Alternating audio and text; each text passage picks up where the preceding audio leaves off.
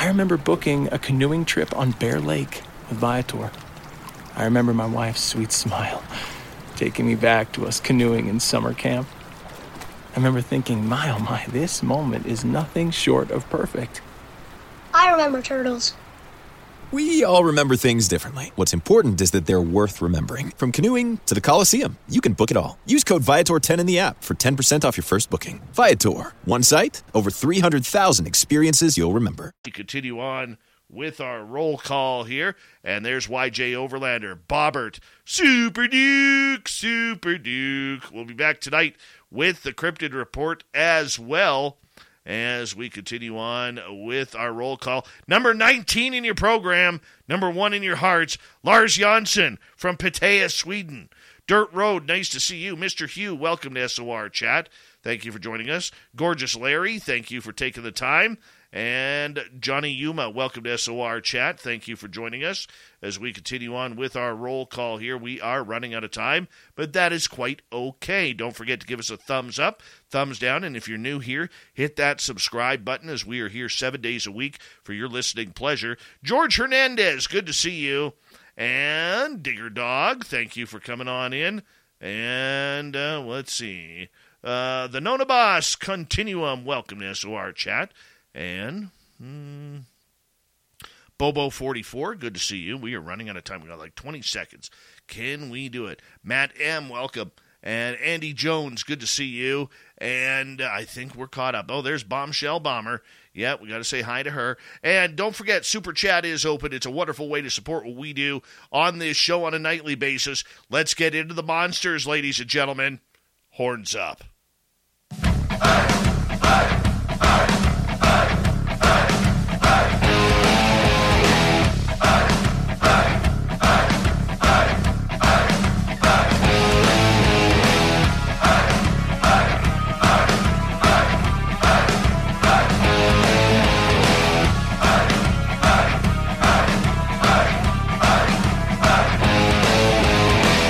Of central British Columbia to you listening around the world.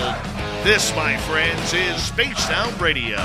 I am your host, Dave Scott, sitting in the captain's chair of SOR headquarters we welcome you to tonight's show on our terrestrial affiliates around North America, digitally on Odyssey Radio, TalkStream Live, and KPNL. All of our archives are free. Join us at youtube.com forward slash spaced out radio. Do old baby the favor, hit that subscribe button. You can follow us on Twitter at Spaced Out Radio, Instagram at Spaced Out Radio Show, and on TikTok at Spaced Out Radio. Our website is spacedoutradio.com. We have a plethora of features for you. Rock out to Bumblefoot. Read Shirky Poo's Newswire. Check out our swag as well. Tonight's show is brought to you by Chive Charities. Help make the world 10% happier by visiting Chive Charities today. You can find them on our website. We got a great show for you tonight. We're going to get into the monster talk real, real deep. Eric Mintel will be here momentarily digging into his research. Then, in hour three, we're heading to the swamp. Another great story coming up from Swamp Dweller. Super Duke returns with the cryptid report, and Shirky Poo has the news. For more than 30 years, Eric Mintel has been an acclaimed jazz musician with the Eric Mintel Quartet, but later on, he's gotten into the paranormal and supernatural. However, during his time, he was able to perform twice in the White House for President Clinton in 1998 and President Obama in 2011. Eric has also had stories written up on his paranormal activities by numerous newspapers and featured on radio stations and podcasts all around the world, including this one tonight for the first time. Interested in the paranormal from an early age, Eric has led the search since 2016, seeking out strange stories to tell uh, whether they're ghosts, UFOs, Bigfoot, or dogmen. And man, has he had some encounters that he is going to share with us tonight. Eric Mintel, welcome to Spaced Out Radio for the first time. Your hair is looking impeccable, and we appreciate that. Is that a nice gel or a wax that you're using? There, there it is. Uh, you know what? I think it's just hairspray. and Dave, Dave, let me say that we both still have our hair. that's that's a good thing. That's the main thing. That's what we could go by right there. Uh, you know, when when in doubt, hair it out, man. That's, exactly. that's all I got to say. Eric, it's so good to have you here. And, you know, the last time we had Lon Strickler on for Strange Days, he brought up some of your investigations. And he's like, Dave, have you ever had Eric Mintel on your show? And I'm like, no, man, tell me more. And, and he started telling us more. And it, you know, while Lon is is actually messaging us, I'm messaging my crew during the show. Get Eric Mintel. Get Eric Mintel. Whatever you do, that's awesome. Get Eric Mintel, and I'm very excited, man. Before we get into the monster talk, what is it like performing music in front of two presidents of the United States? Uh, well, like it, very surreal. uh, it was, and and just really, just what an honor too. I mean, it was incredible. I uh, and it was something that uh, you know back in 1998, I wanted to take my jazz quartet to another level, and I figured, well, you know, let me go to the White House. Let me go right to the top and see if they have any programs where they send musicians around to perform. And you know, my initial thought was maybe we could perform for the homeless, we could perform for troops overseas, something like that, to get some kind of uh, positive outreach through jazz. And so I messaged, I called the White House at that point, at that time, um, and uh, sent them some loose press clippings I had of uh, a, a, newspaper story, put a CD I had at the time in this package, just threw it all together and mailed it to the White House to the social secretary. And about a week later, I get a message on my machine at home, and I had been on the road and I checked it, and it said it's the White House. We'd like to invite the Eric Mintel Quartet to the White House for Christmas. I was like, wow. So it was really cool. So that was 1998. And one of my mentors in jazz is a, maybe some of your listeners would know is a, a, guy by the name of Dave Brubeck, who was a jazz pianist. He had the famous Dave Brubeck Quartet. And uh, Dave was a really great friend of mine and wrote liner notes for my CDs and uh, really loved what I was doing with not only his music but with, with my own originals. And I had said to uh, uh, President Clinton at that time, I said, you know, uh, Mr. President, you and I have a mutual friend in Dave Brubeck. And I think about the week before, he had given Dave Brubeck the National Medal of the Arts Award. Um, and then fast forward to 2013, uh, my girlfriend said, you know, you should try the White House again. And I said, oh man, there's no way I'm going to be able to get back there again. There's just like, you know, that was like a one time thing. So she's like, try, just give it a shot. So I called the number and I had this number still on my phone and I called and, they, and uh, I said, hi, it's Eric Mintel. I was wondering if you had any opportunities. And they said, what's your availability for December? So it just was amazing. So we got a chance to perform for uh, President Obama. And again, I had said, uh, pre, you know, Pres- Mr. President, we have a mutual friend in Dave Brubeck and he said that uh, Dave Brubeck was the first jazz concert he went to see with his father when he was when he was a kid. So it was pretty cool. I mean, very very in- incredible connections with Dave Brubeck, and you know, in all my life with Dave Brubeck and jazz, very strong force in my life. And uh, but early on, and and ever since I can remember, I've always been interested in the paranormal. Um, we're coming to you from here in Bucks County Pennsylvania, which is just about maybe 60 miles northeast of Philadelphia. And we live in a really great historic area. As a matter of fact, while I was sitting here, while you were waiting to get me on the show, I have never heard this before around here, but there are like coyotes all over the place here. And I'm thinking to myself, my God, what the hell is that? So it it definitely when we get into the Beast of Bray Road, I, I can definitely debunk that it was not a coyote. Well, you know what? What's interesting is we're getting into that time of year where animals are starting to move around. They're starting to prepare for winter. They're starting to prepare, you know, for their long, you know, forage of of of trying to find food. And the yeah. the winter time, especially It's- where I am, is tough. So the fact that Yeah. we have animals moving around right now is is a pretty darn good time to be searching for some of these monsters. Absolutely. And why I'm saying that is it's very rare where I am that we ever have any of those coyotes. We haven't had any of that in this area. So they're definitely moving around for sure. And uh, so that was pretty amazing. Um, but yeah, I mean, so ever since, you know, I can remember, so you know, my father would always tell me about these stories that, you know, we live in this great historical area around here where, you know, Washington, George Washington and Lafayette, they all came around these different areas here. And um, I live right down the street from where Washington crossed the Delaware. Um, we've got a lot of underground railroad uh, houses, bed and breakfast, restaurants that have underground tunnels that we found during investigations. One one blew me away. The guy bought his bought this bed and breakfast in uh, 19, uh, 1982, and in 1999, he's walking around his property and he's like, "Why is this found? Why is my foundation crumbling right here in this spot?" And he looks down. He put a light down there. Here, there was a 17 foot tunnel that was under the house that he had no idea was there, and it was amazing. Uh, it, had an escape hatch. And uh, so those kind of stories I love to tell because it just blew my mind that he was there, what, 17 years before he found it, just walking, you know, walking over top of it. My and, um, well, yeah.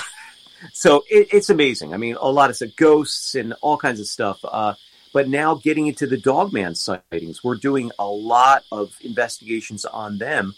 Uh, and it really, I mean, when we were in Elkhorn, Wisconsin last year, uh, it really changed my perspective on the entire dogman situation that's going on in the country. I want to ask you because you have a love for searching for dogman and cryptids, and you have a love for the paranormal. Is it a mutual love? Is it the same love, or has one fascination taken over from the other? Well, I think it's all encompassing. I love, you know, researching and, and investigating the cryptids, Bigfoot, Dogman, but also UFOs. Now, UFOs are a huge, huge thing. Not only I had my own personal sighting a few times, um, and just recently have been getting a lot of reports here. I've been getting people calling me and and actually drawing what they're seeing, and they're seeing a like a, a pill shaped object like a tic tac, but very low, and this is at night, so this is like around two in the morning. Very low, multiple lights around it, very bright but silent. And it's not a drone. I could tell you that right now because it's definitely they. You would they would hear the the hum from the drone, but it's completely silent. And um, and they're and they're. I put this on the Facebook page for this area in Doylestown, and uh, everybody and their brother was chiming in saying they saw the same thing and this was only in early August, so this was like very recent. Okay, so the idea behind everything here is is it seems that the real interest, at least from what I see, Eric, has been UFOs number one over the last five years now since 2017, and then cryptids. You know, it's always this Sasquatch versus Dogman type of adventure. And I and I still believe if I ever saw the two fight, my money is on Sasquatch with a tap yeah. out. Okay, and it's got to be a camel clutch finishing move like the Iron Sheik back in the day. That's what I believe. Exactly. That's what I believe. Exactly. You know, but, I, I I would agree. I would agree. But the idea behind it is the paranormal, in my opinion, and I've just been having this conversation recently with people it doesn't seem to have the zest anymore. It doesn't, you know, after a good 20 year run, it, you know, it's the same faces on different shows with different titles, you know, still yeah. saying, Did you yeah. hear that? Did you see that? Did you hear that? Yeah. You know, and and, and, and they see nothing, and then they see nothing. And nothing is ever solved. And my question to you is are are we sick of the paranormal because it became a hobby for so many people so quickly because you didn't need that university education, you didn't need that that uh, you know that anything. All you had to do was go to your local cemetery, and boom, you were a paranormal investigator. Yeah. Oh, right. I, yeah. Exactly. Well, getting back to the shows, yeah. I mean, the thing is, uh, you what you said, they recycle. You know, they recycle a lot of the same people, and um, and that's fine. But you know, it's like there's so many other people out there doing the research that are in the field. They're boots on the ground researching and doing this every day and and getting these getting these reports in and going and meeting with, with witnesses who are absolutely frightened by what they saw. And uh, so I agree with you there, man. I mean, there's, I don't think that the paranormal, I don't think people are sick of it. I think it's, it's a huge, the genre is huge. People love it. I mean, I'll give you a prime example. I mean, I just, uh, I'll be at, a, at one of my jazz concerts and I'll say to my jazz audience, you know, I, hey, ladies and gentlemen, I've written a new tune and it goes like this, you know, and they'll half heartedly listen to what I'm saying about it, right? But the minute I say I have a paranormal TV show, you could hear a pin drop in the audience because they're just so attuned. And Dave, I mean, 10 years ago, would we be talking about this? It's like, it's so commonplace now that it's been acceptable and people and that that stigma of ridicule isn't there anymore and i think people are more comfortable coming out with their stories i mean you you're talking about people that have been abducted you're talking about people that have seen ufos bigfoot and I always say this too, and, and I got this quote from a great friend of mine, musician. People are seeing something.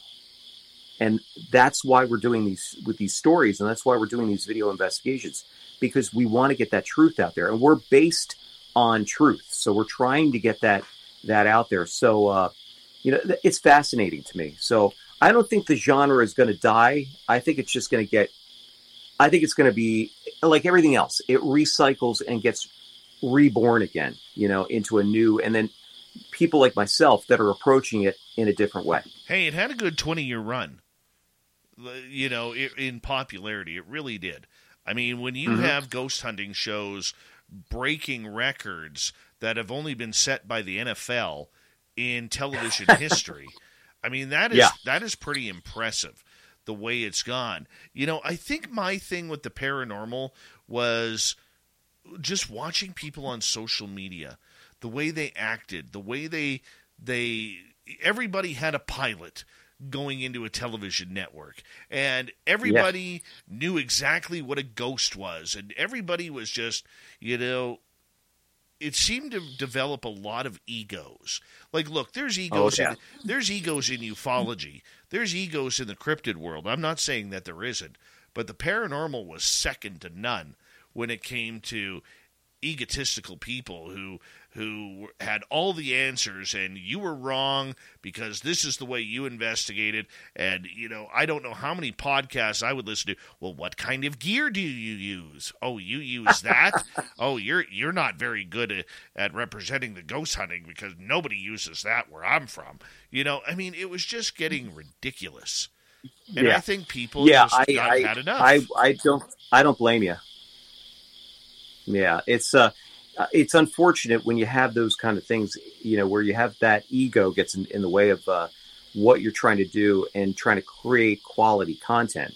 Um, yeah, and and it's it's crazy, which I did find out from uh, a gentleman that I had interviewed for my show, who's an author who uh, was really, I mean, I couldn't believe how much infighting was going on in the UFO world. oh, it's a brawl! It's amazing. a brawl right now. It is a complete. It's crazy. It's awesome. I don't have any. I don't have any time for that drama. They could fight, man. I'm gonna. I'm gonna go research and investigate. They can do whatever they want. I'm still gonna get my stuff out there. Hey, the but, UFO um, world right now. To be truthful, the UFO world right now is the biggest WWE battle royal that you have ever seen. And there are people getting thrown over the top rope, left, right, and center.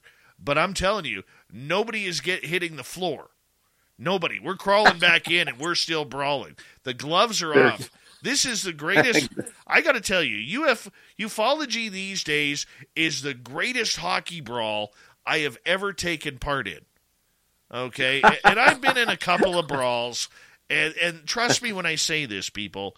You know, going back to old school hockey, brawls were fun. They were really fun. Okay, and I can tell you from point blank this is the greatest hockey brawl I've ever been in called ufology.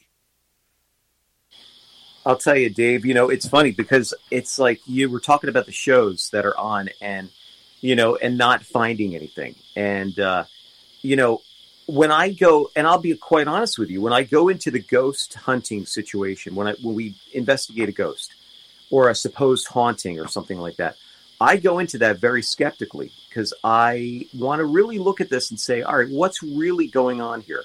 What is that sound? Was it a pipe downstairs that was making a noise in the in the basement? Was it something? Uh, so I want to really, you know, look at it scientifically, you know, and never, you know, I never uh, take away what people's feelings are of what they're experiencing, but I want to see what exactly could that be.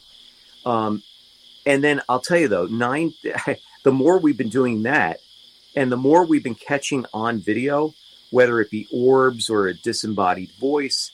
And by the way, we're not using any of that crap gear like the uh, voice box or whatever that is, that or REM pods. They those REM pods, by the way, will go off at the slightest little like bump on the on the floor, and uh, and they'll also pick up radio signals from your camera. So it's like it's just doesn't it's not good that way. Um, so I look at that, and but then I do have to say though we've caught a lot of stuff on video that makes me think, wow, there's something going on here. And some people don't believe in the orb situation. They don't believe in like the disembodied voices, but we've caught some things on camera that you know I can't explain. Uh, we work with spirit mediums too. I work with my my teammate Dominic Sattel, who was with me in Elkhorn uh, that night and uh, is on with me on a lot of investigations. Um, and he's about, I would say, 95 to 99 percent right on the money with what had happened in that particular area. Because what I'll do is I'll get some of the history from the owner or wherever we're going in uh, to do this video, and I'll get the history, but I won't tell him about it until he gets on site. Now, we just did a video the other night um, for this. Uh, it was a uh, restaurant in Bethlehem, Pennsylvania, and he didn't know anything about it, nothing until we got to the place, and immediately was drawn to this table in the dining room where on camera on a security cam the owner shot this video and this chair just comes out of the right from being you know pushed in to being pushed out. And then you see like three minutes later a little orb comes over by the chair and it goes to the table and then this episode is brought to you by lego in these hectic hyper connected lives of ours Sometimes you need to build a little space for yourself. And you can do that one brick at a time with Lego. Find your flow as you escape the everyday by immersing yourself in a premium Lego set designed for adult builders. Recharge and discover a set you'll love at lego.com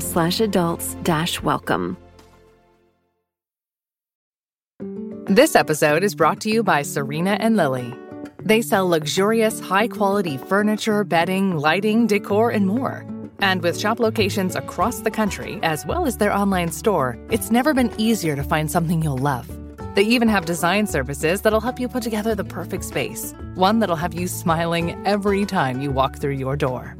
For 15% off your first order, visit serenaandlily.com slash Spotify. Terms and conditions apply. Throws a sugar packet container on the floor. So this was amazing. And we went to that and right to that area, and he knew that was like a hot spot right there. And then we debunked whether or not somebody could have been there because there was a wall that was built out from where that table and chair was on the bottom. So there'd be no way anybody could be there because that security camera would see them. And it was just so that's something we're still looking at, you know, and but that's going to be our next video and uh, so I'm sure I'll, I'll be sending you a link to that as well. But um, we're coming up on almost a year that we did our investigation of the Beast of Bray Road in Elkhorn, Wisconsin. And man, Dave, I'll tell you, that was one of the most spookiest nights we've ever had. We're getting into that next. As we got about two minutes to go before we go to break at the bottom of the hour, Eric Mintel is our guest tonight on Spaced Out Radio. Eric, you know, you go into these things, you know, I think we all try and go in a little bit skeptical to figure out, you know, we have to be. In order to keep our mm-hmm. mindset, you know, you have to be a little bit skeptical. You have to be a little bit, you know, eye opening to what is going on. It's a hard combination. How do you balance in the next 90 seconds? How do you balance your skepticism with what your eyes are seeing, your ears are hearing, and what your equipment is telling you. Yeah, I mean, I'm pretty good at discerning from if somebody's telling me a story, if it's truth or if it's BS, you know. And uh, but uh, you know, the sincerity of someone, I'm I'm pretty good at that. As far as like when we're doing the research, and I, I go right back to Elkhorn again. Uh, it's something that you, I couldn't explain. So in that situation, um, and how I look at it, I try to, you know, I try to just keep an open mind with everything, and and try to get the most mundane possible explanation, and try to like get rid of that first, and and look at this like a detective would. You know, you're we're like paranormal detectives looking at this in a way like you're looking at like a crime scene like what is going on what's the what is this evidence and try to try to piece the puzzles pieces together if that makes any sense You're literally working backwards. exactly right yep I love it. I love it. And I, you know what? And for people who've never done it out there, like the majority of our audience, getting out there on a paranormal investigation, whether you're doing it for yourself or whatever, or getting yourself out there in the forest put yourself in that situation, there is a thrill about it that you have no clue on what you're going to experience until you're out there because you never know what is going to happen. We are going to go to break here at the bottom of the hour on Spaced Out Radio. Eric Mintel is our guest, and when we come back, the Beast of Bray Road, Eric Mintel's side of the story. Let's hit the dog band, shall we? Spaced Out Radio, second half hour, coming up right after this.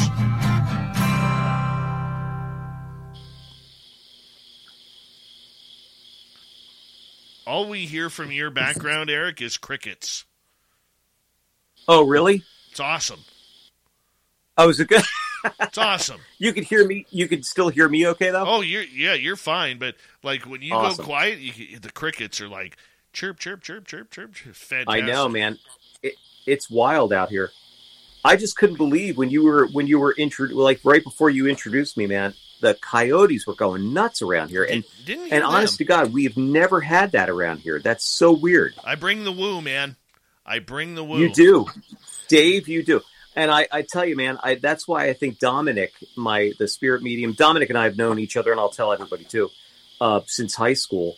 Um, and we used to do martial arts and stuff together. But uh, you know, he, when it when he's on the investigation, man, he's like a magnet for stuff to happen because we were in Elkhorn literally within ten minutes. Stuff happened. Oh, dude, I have so many friends, and, and I'm not saying radio people, but I'm saying so many friends who, over the years, have hung out with me, and all of a sudden, shit just hits the fan at their house, and all of a sudden, Yeah. you know, out of nowhere, their houses are haunted and and everything. I had a buddy of mine. Okay, I, he's a new buddy okay, uh, who I met him in Las Vegas earlier this year. And him and I have talked quite a bit about, you know, a lot of UFO stuff. And he messages me about three weeks ago, and he goes, What the hell did you do to me? I, I said, I said, What do you mean? He goes, he goes, since uh, we hung out last, my house has become haunted. Oh. Wow. Yeah. Like to the point where there was blood stains showing up on his walls and nobody Ooh. and nobody had been on his, in his house. Oh my God. His buddy, they were watching a movie. They were watching a movie and my buddy had his back to his kitchen. His friend could see the kitchen, watched his gun holster lift up off of the off of the the chair and fly five feet onto the floor. Wow. Oh yeah. So he's like, dude, what the hell did you do? I, I did nothing. nothing. You I did just- nothing. I just said hello, man. Hello. but you know, but even my buddy here, uh, he comes into our chat room as Timber Hunter. Little Marky Spender is what we call him. And him and his wife, same thing. Before they started hanging out with me, uh, nothing ever happened paranormal. Now with Mark, well, he can now channel. He's a natural channel. Wow. He's a natural channel. Wow. He uh, he uh, has had many paranormal experiences in his house. Him and I have been chased out of a forest by Sasquatch. Uh, Wow. yeah, and watching two fat men try and waddle our way back to the vehicle at top speed is not very attractive. Oh my God. I got to tell you, man, it's funny. You're, I don't know how much time we have here, but, uh, you know, you're talking about haunted. This, the house that we're in right now is, uh, there's something going on too, but Nice. it's been, it's been going on. Uh, it's, we have the, a light over, I have a little coffee station in the morning. So, and every night for a while at three in the morning, this light would go on above the, just the ceiling light. And we're like, what the hell is that? Why is it doing that? and it's it's this kind of light that's like a I think it's a wireless it's ba- it's a battery operated switch i don't know how this works but it's a there's a battery in the in the light switch that works the lights to the top of the ceiling so i'm like all right well i'll fix this i'll turn the i'll take out the battery and that'll fix it they still went on Weird. and then man. my girlfriend my girlfriend said that's it we're taking the lights out and uh, she she took the lights out, and as she did that, she was taking the lights out. Her purse got flipped off the island inside the house. oh goodness. And, I'm And waiting. so- I'm, I'm waiting for stuff. We only got about 40 seconds here. Uh, Okay. I, I'm renovating my house right now, and I, Ah. I- but I already know my house is haunted. Okay, we get a lot of visitors, and I'm just waiting for something to happen, and nothing has happened yet. It's kind of cool. I feel I feel kind of uh, you know blessed blessed that nothing's happened. I want to say a big thank That's you good. to Symbol, T Tui, and Noble Patrick for the amazing super chats tonight. It's a wonderful way to support what we do on this show on a nightly basis. So thank you so much. If you're new listening in, come say hello in our chat room. Give us a thumbs up if you don't mind. And don't forget to hit that subscribe button and ring that bell. We are here seven days a week for your listening entertainment. And here we go, everyone. Here comes the next half hour.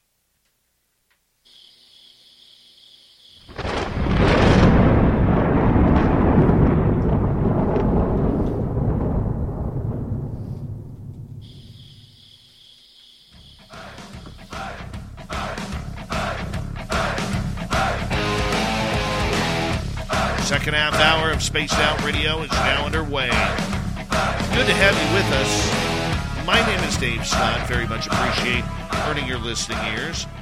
If you've missed portions of this show or others, check out our free archives at youtube.com forward slash spaced out radio.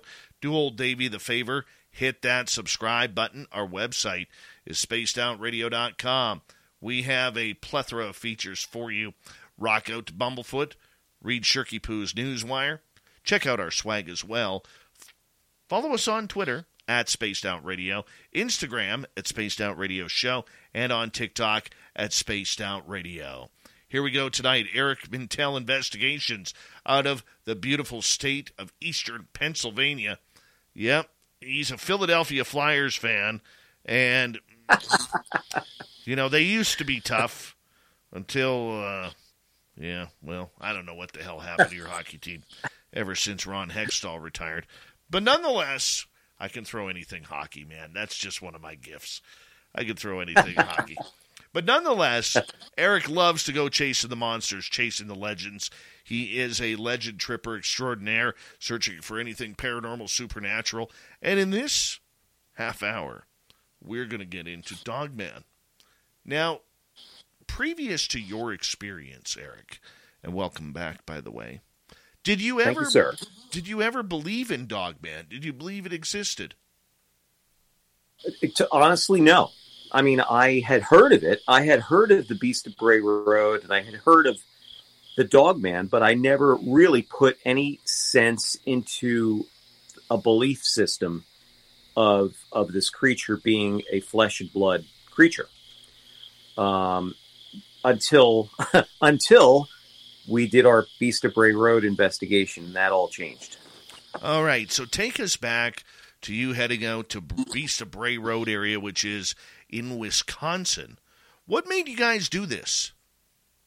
Well, you know, for I have this TV show. It's Eric Mintel Investigates, and we're doing you know great investigative videos and hauntings and and Bigfoot investigations, UFOs, as you know.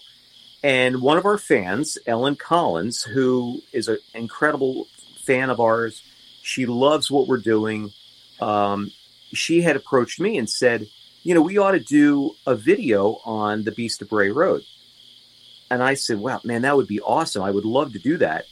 Um, you know, because I had heard about it over the years, and I thought, well, maybe it would be a cool video to do as a documentary.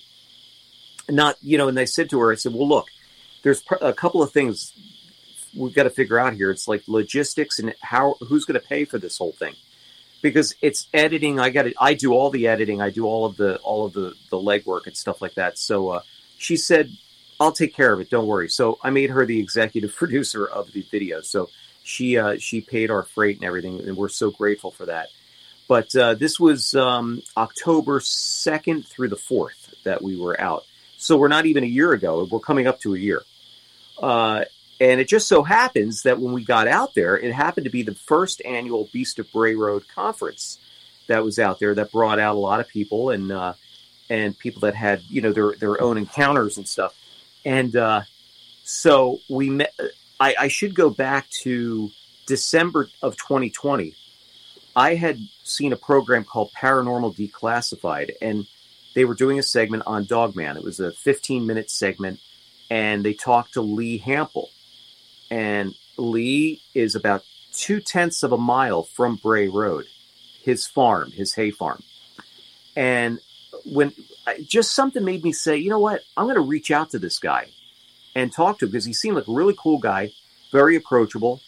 So I think that night I went on his website that was on there and it had his number. I gave him a call. He called me back that night and we talked for two hours about the Beast of Bray Road, about what he's seen. He sent me a bunch of pictures, foot of tracks that he's found. Uh, these weird video, this weird video of of UFO lights going through the forest.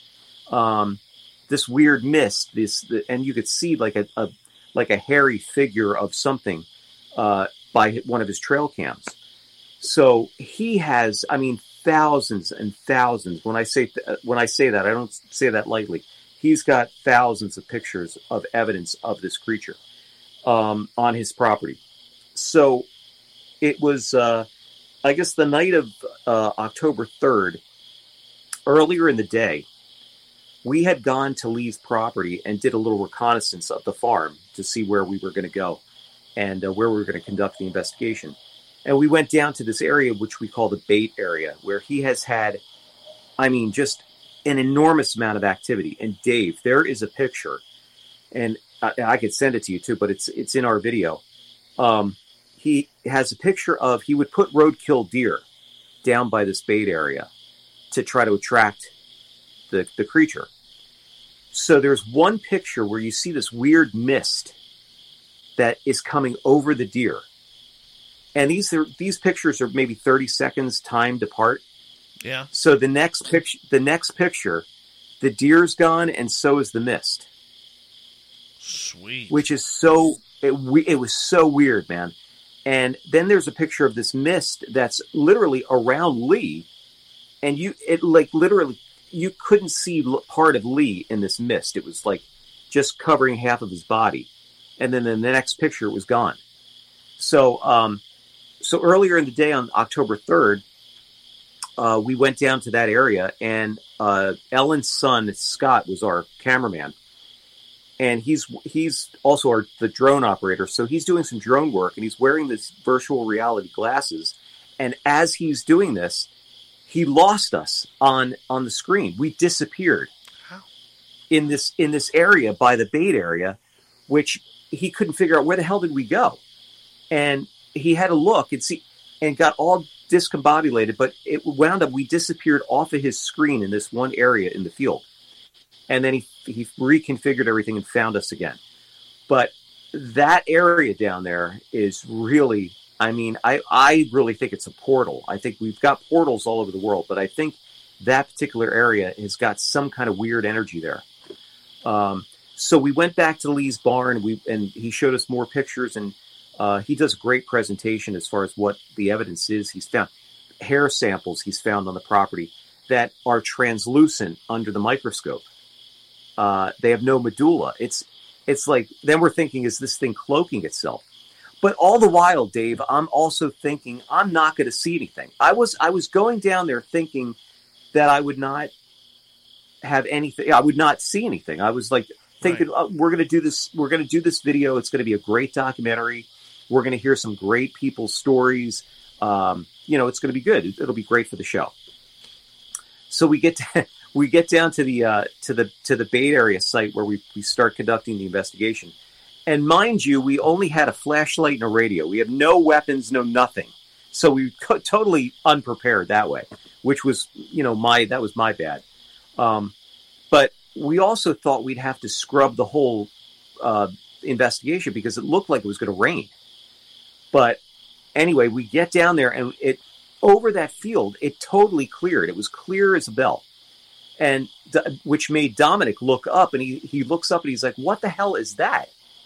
And here over the field was a solid ball of light going just straight over the field and you could see other planes in the area. You could see planes, and you could see them blinking. They're clearly planes, but this was a solid orb, and it was going over. We're sit, we're standing there, and I got Scott to get it on on camera, which we got it on video, and it's going over us. We're trying to figure out what the hell it is, and as we're trying to figure this out, it does a quick 45 degree angle and disappears right in front of us, and it just like winked out. It just blinked out, and it was silent when it was going over us, so we knew it wasn't a plane. It was just silent, and uh, so that was the first thing. And we were like, "What the hell is that?" So we that was the first thing that happened. The second thing, and this is all within ten minutes of us being out there, uh, we hear in the distance a howl, very very faint howl. And I look at Dominic, he looks at me, and then we hear another one that was closer and then Dominic says to Ellen, who was like, she looked like she was in a daze. And he goes, Are you are you hearing this howl? And she's like, Yeah, it's coming from over there. And straight across from us, this third howl that we heard, it was like this low guttural scream, growl, yell. And it to me it sounded like a man screaming in the in a in the field. It was this it was just unbelievable how this thing sounded and we caught it all on video. That was the the thing I want to impress upon people here. If they get a chance to check it out, it's on my it's on my YouTube page. If I'm able to promote that, yes, um, please it's, do. Uh, um, it's Eric Mintel investigates. We've got a lot of videos there, but it's the very first video. It's called "The Beast of Bray Road: Alive and Well." And Dave, here's the here's the thing. This thing was so loud. We heart we didn't have like really any big microphones or anything like that. We had these little Synco lavalier microphones that were like uh, right on our lapels here. And that's how loud it was. And that's it caught it. That little microphone caught that. So it was really, it was a lot louder in, you know, when we were there. But you could hear it plain as day. And I didn't alter the uh, audio or anything. I kept it raw audio. And that was amazing, man. So right there, right in that moment, I was like, oh you know what? There's something here. Um, and then the third thing that happened, and when that kind of put us on high alert too, we were like, all right, we have no weapons. We're not protected. What are we going to do? So stayed calm. And, uh, and then the third thing that happened, which was really weird, was we saw this weird mist started coming up from the field. And we were wondering, what the heck is that? And then come to find out later, that there's been a lot of mist associated with the Dogman sightings, but also there's been a lot of mist associated with Bigfoot sightings as well, which I didn't I didn't know at the time. Um, and then Scott shined a light over into the cornfield, and that's where we saw the eye shine of where it was coming from. And the creature is about eight. They it's supposed to be about seven to eight feet tall. Now, mind you, we did not see a physical body we heard it and we saw the eye shine and we saw the eyes kind of darting back and forth like that which was very very very strange and so when we saw that and we kept hearing this rustling going on behind us and i said you know what? That's telling us to get the heck out of here. And so we did. We just we we pretty much beat feet and got out of there. I just want to quickly say something. I, I just went to your YouTube channel and I hit subscribe there. You have 927 subscribers. This episode is brought to you by Blundstone, the legendary boot brand that's known for quality, comfort, and durability. Rain, mud, commuting, trekking across town or campus, no matter where life takes you, Blundstones take it all in stride. For over 150 years, Blundstone has walked the path less traveled. Our iconic boots are designed to be comfortable and durable because they're built tougher than they need to be. They're not just boots, they're Blundstones. Discover our range of Chelsea and lace up boots at blundstone.com. This episode is brought to you by ClickUp. Imagine having one extra day every week. That's more time to cook healthy meals, work on that novel, or just binge some good reality TV. Now it's all possible with ClickUp, the productivity platform that'll help save you one day a week on work. ClickUp began with the idea that productivity was broken. There were too many tools to keep track of in too many places. There had to be a more productive way to get through the daily hustle. ClickUp is the one tool to house all your tasks projects, docs, goals, spreadsheets, and more. And it's packed with features and customization options that no other productivity tool has, so you can work the way you work best. Join the more than 800,000 highly productive teams using ClickUp today. Use code CLICK15 at ClickUp.com to get 15% off ClickUp's massive unlimited plan for a year. That means you can start reclaiming your time for under $5 a month. Again, that's ClickUp.com with the code CLICK15 subscribers. I put the link in our chat room here. Let's see if we could get you to a thousand tonight. I think oh, that I would think, be phenomenal. I think that would be cool. Let's all push our spaced out radio listeners hanging on out in Radioland. You can go into the chat room or type into YouTube Eric Mintel investigates. It'll pop right up. Make sure you hit that subscribe. Let's get him to a thousand subscribers tonight. I think we can totally do that. Totally, that would that. be phenomenal. Thank you so much. Oh, I uh, yeah, I mean, you know, and we've got a lot more videos coming, but uh, this this night of October third of last year, will I will never forget that. Um, it was just one of the craziest nights. And then Dave, the the power in Elkhorn went out that night. It was just this just a weird, oh, just this crazy, crazy time. And um, and then the other thing, which was crazy too, was the next morning uh, we had to go. We had to fly back to um, back to Pennsylvania, but Lee sends me a text and says, "Oh, by the way, the uh, the trail cam shut off at five o'clock last night, and it didn't take another picture until seven o'clock the next morning. So there was no pictures of us, and it was, he was like, it was like something went down there and turned it off." And remember what you were telling me, Dave, about the UFO that you tried to take a picture and it Yes. it wouldn't let you in it it's that kind of situation where i think it's like it, it knows I, I want to ask you about that because I'm a firm believer that the phenomena is all tied together, which means UFOs are tied to Dogman and Sasquatch and ghosts, near death experiences, psychic intuition, consciousness, everything that we are investigating. And I think the phenomena knows when it wants to show us something and when it doesn't. And when it Absolutely. will allow us to take that picture and when it says, ah, ah, ah, ah, not this Yeah. time. What's your opinion on that?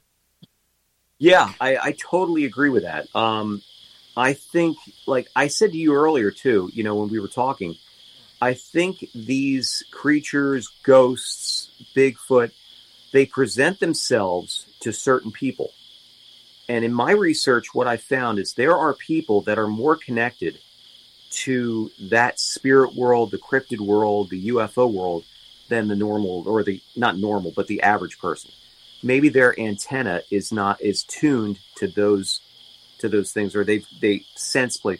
You know like a person who could walk in. Dave are you one of those guys that can walk in to a house and feel like oh my god i'm feeling this presence it's it's do you feel that are you guys one of those guys that feels that You you know what? Probably the strangest portion that I've ever had with that, Eric, is I used to work in a very tumultuous building, and I could be on my way to work. My my I, I commuted to work probably about 35 miles a day.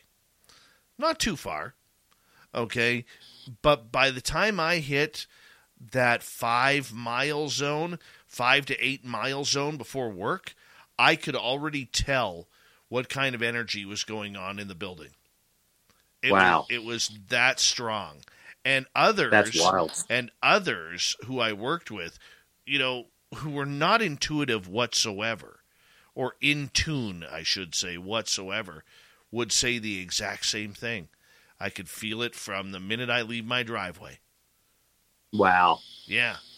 Yeah, that's I mean and that's I you know and I applaud you for that because I although for a couple of times but I don't have that. I know like that's why I take Dominic with us because Dominic is giving us a preview of what we're about to enter into, you know. And I don't have that where I could go in and feel that. Uh maybe it's a different situation uh with in you know in the cryptid in the UFO situation. But in those situations Although I do have to say though, in this last video that we just did for this haunted restaurant, we did go up to the attic, and the attic was like just it. I got all swimmy in the head, and it was very like uh, very like not almost like a vertigo type thing was happening, and that never happened before. So it was uh, that was very strange. There was some really wild energy up there, and pretty much the only equipment that we're using a lot of times is a magnetometer and a voice recorder. The magnetometer is, you know, detecting any kind of electromagnetic energy that's around. And that particular area was, and there's no wires because those things, the magnetometer also can read, you know, electrical wires and things like that. But there was no wires or anything around this particular area. And it was still spiking, which was crazy. Um, so in those situations, yeah, you know, some a lot of times it's something you can't explain it, you know, and you just why we keep leaving with more questions than answers on a lot of the on a lot of these investigations. Eric Mintel is our guest tonight on Spaced Out Radio. We got about five minutes left before we have to go to break at the top of the hour, Eric. I got to ask you, you know, when you felt like you were being surrounded by this dogman energy at the Beast of Bray Road, what is going through your body at this time? You know, what is going through your mind? Are you preparing for an attack? Are you preparing for curiosity? Are you scared for your life? Tell me about it. You know, I what it, it's weird to say. I wasn't scared. I was like more intrigued. Like, my God, there's something here. You know, I was just happy that something that we're that we were there, and that something was actually there, and we were you know, I wasn't going to be happy if it attacked us, of course.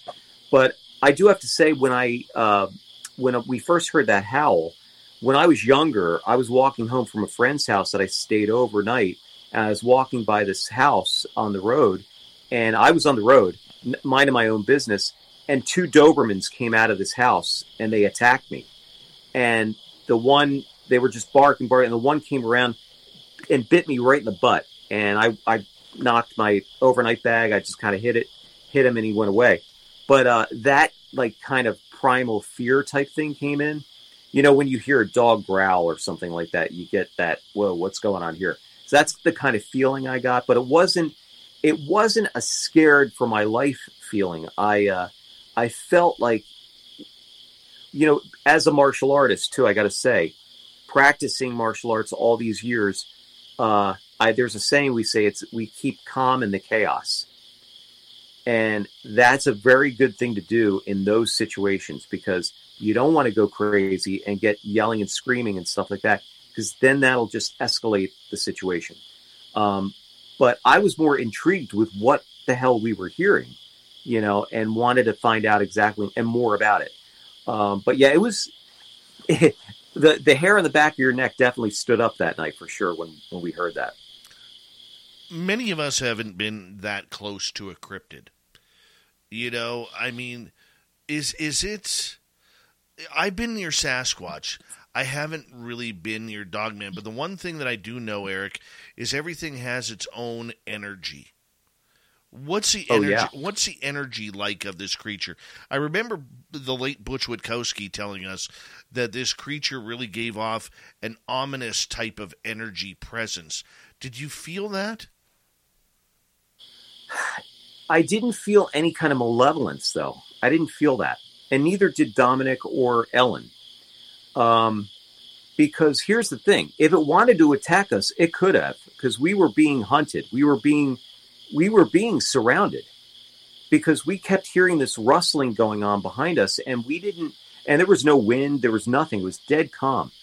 Um, so if it wanted to do something, it could have. So I think it was. I say that it was more curious about us than than we were of it. Um, but we're going back to the Bigfoot UFO connection, Dogman UFO connection as well. I seriously think when we saw that UFO, I think something deposited that thing, and that's when we heard, and that's why we heard it. I know that's kind of sounds out there, but I, I have honest to God think that that it basically came down because there's a picture that Lee has where it's a daylight picture of these like orbs in the sky and you can see they look like bubbles right and inside the bubble you could see what looks like it could be the creature in there like in a crossway like its arms were out here and there's four or five of them just like floating and it looks like they're coming down onto the ground so is that what's happening are these things being deposited from ufos uh, that was the other thing. So that was uh, so many questions, and that's why the case is ongoing. I mean, we're not, uh, we're definitely not over. with- But here's the other thing, and we could talk about this in the next hour too. Um, we had a follow up in April of this year. We went back to Elkhorn to do a follow up investigation out there, and what was amazing was we had done a town hall meeting. Over 140 people showed up for that town hall to hear our story, but also to tell their stories of seeing this thing. And what got me in this town hall follow up was the, everyone said their descriptions of the way this thing walks and the, the gait of this creature and the way it glides. It's like gliding.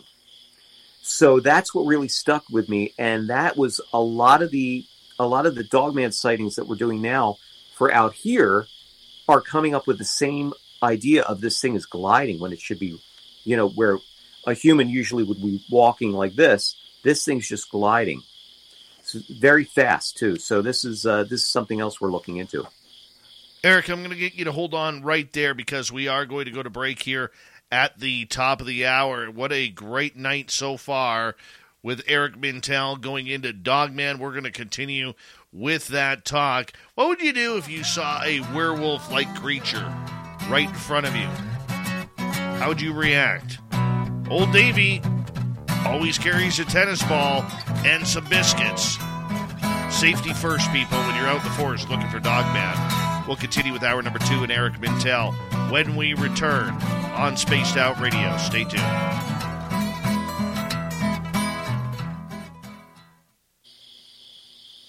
Uh, All right, we're clear. That's awesome, man. This is fun. I'm glad you're having Good a good stuff. time. man. And Oh man, absolutely. we got you up to uh, 971 now. So we got Oh man, that's awesome. So we got you 50. Uh, we're going to turn things over to Dirty Filth here because people always want to know what he's drawing. So you and I get a little bit of a break here for a couple of minutes. You can hang out with Dirty if you want there, and I'm just going to disappear for a quick sec. I'll be right back. All right. I see what you're doing there, man. That looks good.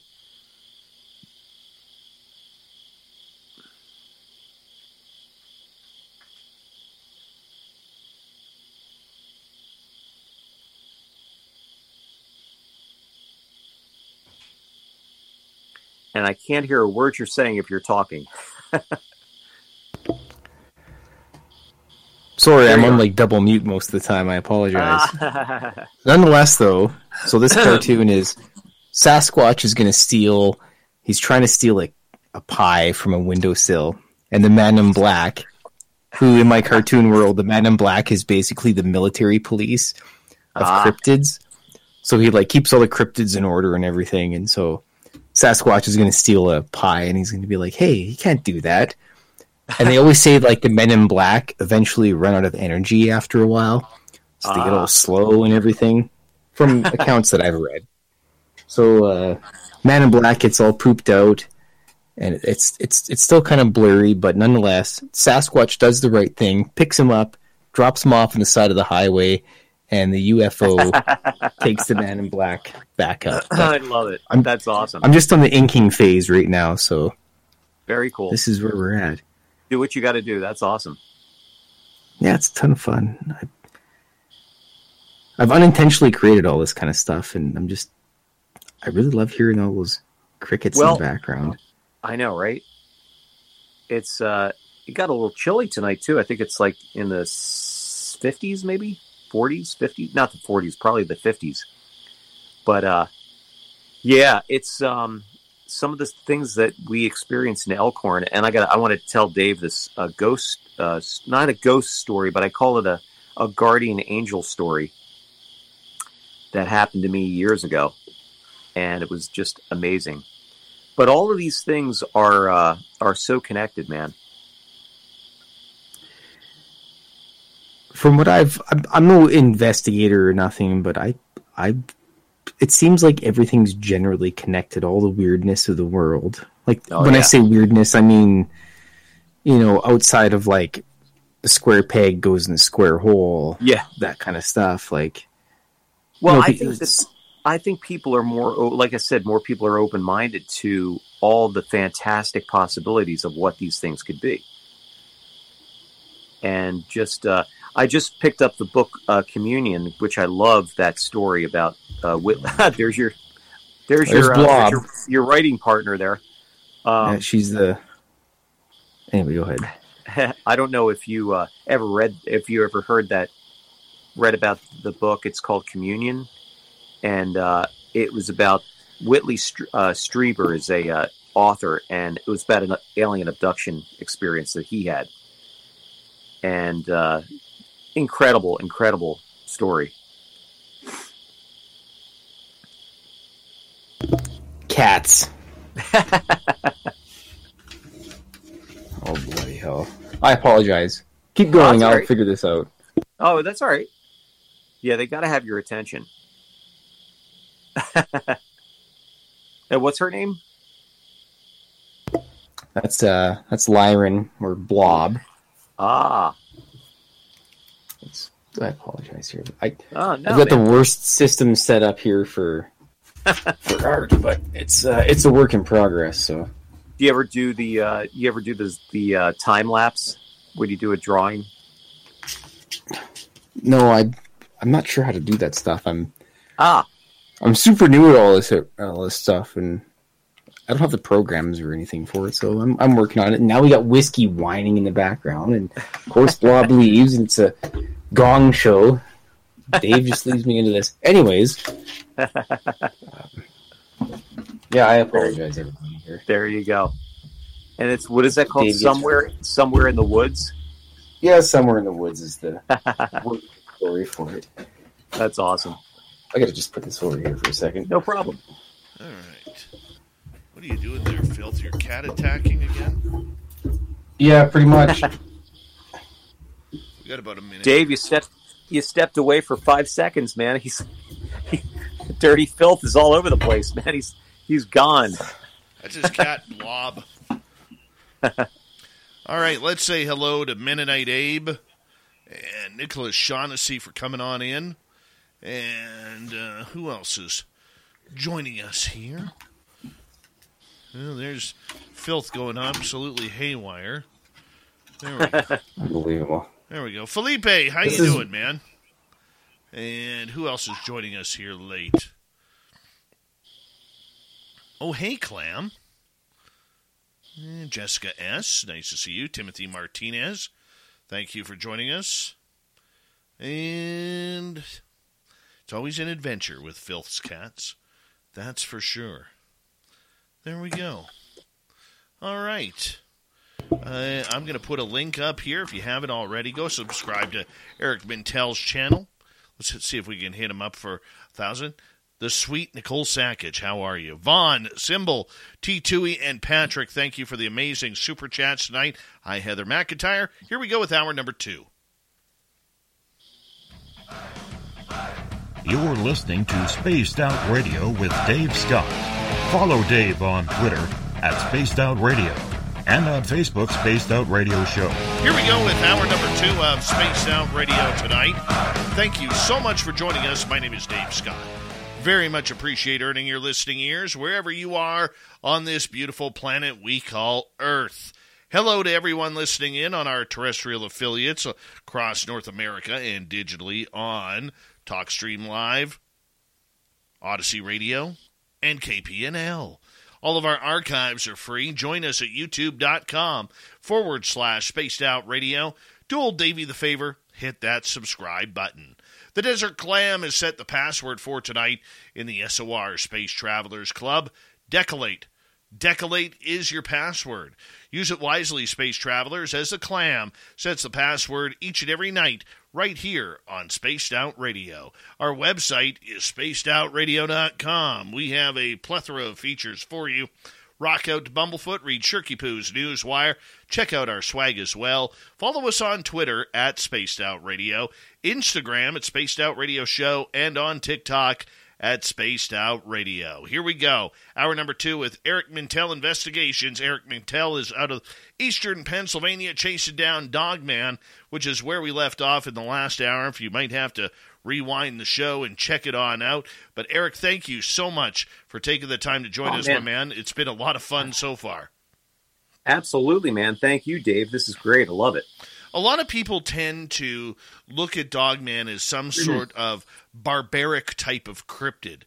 You know, a lot of people who have encountered this creature feel that they have received telepathic messages from it, basically saying, Hey, I wouldn't come around here, or don't raise your gun. I wouldn't do that if I were you. you know, Yeah. there is something supernatural about this, something God fearing about this creature. You know, you have investigated it, you've talked to people who've had close encounters. What are they saying about this creature?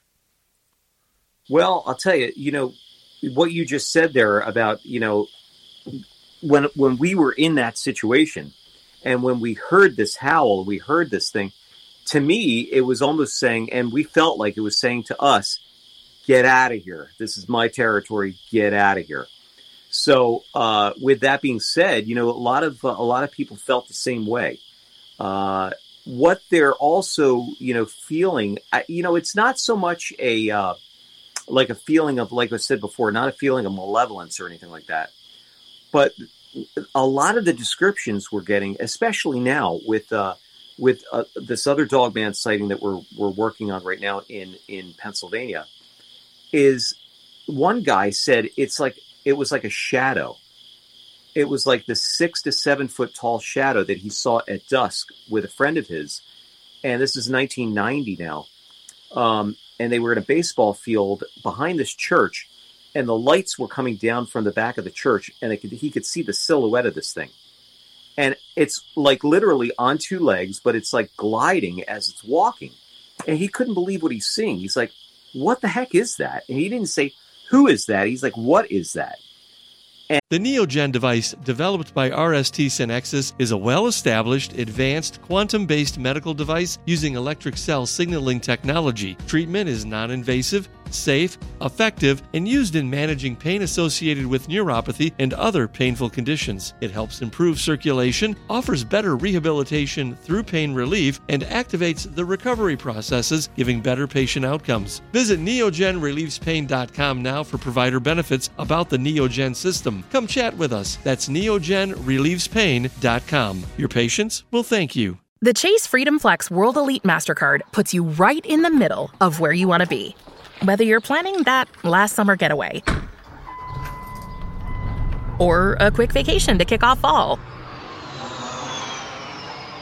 Take the Freedom Flex card with you and earn 5% cash back on travel purchased through Chase Ultimate Rewards. So pack up your roll on luggage and get moving because you'll earn 5% cash back when you board that ship. Take a scenic railway trip out west. Or just rent a car. And the Freedom Flex card also earns you unlimited cash back all year long on purchases you make every day. You're always earning 3% cash back on dining, 3% cash back at drugstores, and 1% cash back on all other purchases. So hit the road and earn tons of cash back when you travel with the Freedom Flex MasterCard. Restrictions and limitations apply. Cards are issued by JPMorgan Chase Bank NA member FDIC. And then as it's walking, it goes over to this tree line. And then him and his buddy, they were younger, I guess, at the time. He said, Let's go get it. They go over to run to get it. And as they go running, this thing goes down on all fours. And he's still seeing this like shadow. He called it a shadow lion. It looked like the shadow of a lion and it goes crunching, crashing through the trees, and you could hear it crunching and crashing because it was January. And as they went in after it, he could hear it coming back. so he said, "I just ran the other way and got the hell out of there. He never saw it again." Um, but it was a, it was something that really you know stuck with him. It really shook him to his foundation, much like what happened to us in Elkhorn that night. And uh, and like I had told you too, Ellen she seemed to be in a trance, you know. But when we're hearing this this second howl, she seemed to be in this like trance. And Dominic had said, "Are you hearing this?" And um, she had told me later on that she had a dream a couple of days later that the the creature put its claw in her palm, and it in her mind it basically said why they're here. And uh, I would love for you to hear her account of that because that was if I tell it, it might not be that that accurate, but it was just about procreation and about uh, they're not here to harm anybody, but they're here to to continue their species. So very interesting stuff. But the weird part about that is Lee never even heard Ellen's account of that. He's had the same kind of dream, which is just another connection there. So it's very, very strange. I mean, this story gets more and it gets deeper and deeper every time we uh, we go into it. A lot of times when we dig in deep to these types of stories, these type of creatures, something nefarious always seems to pop up whether it's you know bringing home some sort of of hitchhiker whether it's bringing home some sort of negative juju or energy or something along those lines yeah. Do, do you feel that with this creature as well? Have you had anything strange happen right after an encounter of investigation? Well, no, I haven't had anything strange, but I will say that a week after we came home from the Elkhorn investigation, well, let me let me go back to that. Let's just say that the night of the of the Elkhorn investigation, all the power went out in Elkhorn, and the next morning I looked in my hotel room and it looked like I brought a stick back with me from the field. And I showed it to Dominic, and Dominic said, "You brought it back with you, didn't you? That's why we had no power." But uh, but now, I mean, in the, the week after, we did an investigation of Bigfoot in the New Jersey Pine Barrens, and here it turns out that uh, there had been Bigfoot uh, juvenile Bigfoot sightings in the New Jersey Pine Barrens, and a researcher friend of ours, Eric Spinner and Art Mack, we went down. This is literally a week later after we got back from uh, Elkhorn. We went down to the Pine Barrens. We went five miles in, and if anyone's familiar with the Pine Barrens, there, it is so remote. It's like going five miles is like going across the country. I mean, it's like you might as well be in another part of the world. And uh, so we went five miles in on truck, and then got out of the truck, and then we set up base camp. We went in about 600 yards and set up base camp in an area called the Bowl and it's an area that's kind of like just like it sounds. It's like a bowl. It's higher on the on the sides, and there's been a lot of activity. So we set up base camp down there. Uh, there had been a lot of tracks found there. Um, as Dominic is talking to Art, I'm working the camera. We're talking about how they're doing their research, how they do their protocols, and what are they doing when they're researching Bigfoot. Um, we hear a whoop in the background and I've seen those shows, and I know you have too. And I, when they're whooping and hollering, I'm saying to myself, "Is that really what they sound like?" And sure, I'll be damned if that's not what we heard that night. And then Eric's wife starts answering it back, and they were having a conversation back and forth. and at, and we felt like it was getting further and further away. And then we heard this huge rustling sound of something behind us going up toward where we heard that sound. And we think it was the mama Bigfoot coming for the juvenile because I think that's who what she was interacting with. And but we caught it all on video. We heard you hear the sounds on video and it's it's there's something there. Um, and then we kept seeing like red eye shine in in the forest these pinpoints of light. Uh, so you could say, yeah, there was some other stuff that happened after Elkhorn for sure, um, and UFO sightings. You know, you're talking about hitchhiker. I'm going to go back to a story, and not to kind of get off the subject here, but oh, please. What happened to me?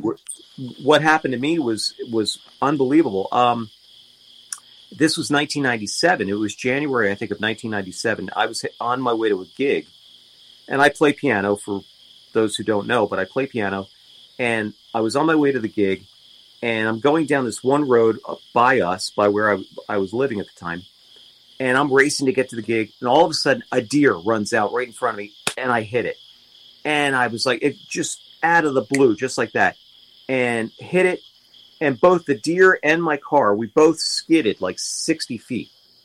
And I, w- I felt terrible. I'm like, oh my God, what the heck? You know, and I really, so I get out of the car and I'm looking at this poor deer and it's, it's dead. And I'm like, oh I felt so bad. And out of the woods, I hear a woman's voice say, how's your hands? Just that, just saying, how's your hands? And I turned around and I with the car lights, you could only see like a silhouette. She took this two like 150 pound deer by the ear and dragged it right off the road and said to me, "You better get in your car." And I, and then I, I drove off. I went back the next day, and there's no houses around. There was nothing there but woods. So I was like, my God. And that was why, that's another reason why this area is rich in that type of history of, of so I say that was not a. It, I say that was my guardian angel. I don't think it was a ghost situation. It was like a, a, guardian angel. I that's how I look at it. But I'll never forget it, man. And the, her the first thing that she said was, "How's your hands?" That is incredible. It was just, wild. Just one of those ghosts that happened to be passing by. I, obviously. In your opinion, so it was Sorry, Eric.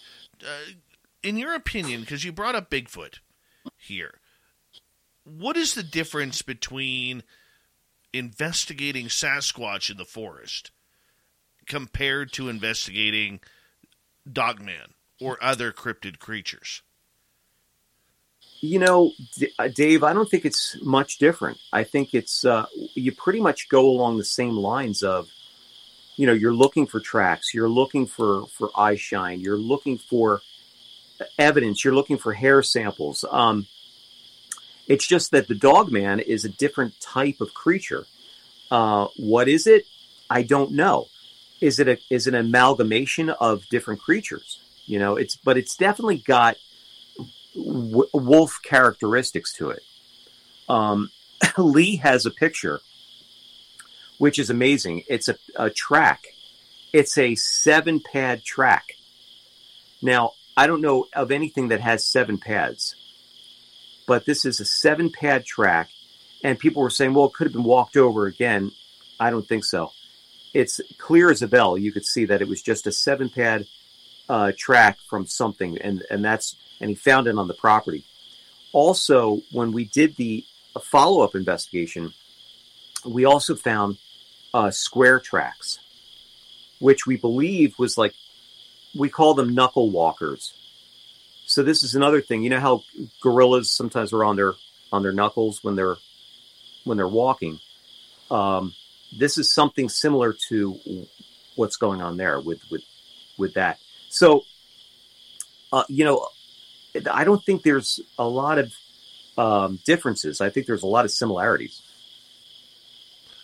explain these these squares. you know, do you think they're Sasquatch walking on all four with with its fists closed? That's what I think it. Uh, that's what I think it is. Um, but I I don't think it's Sasquatch. I think it's a uh, I think it's this another creature.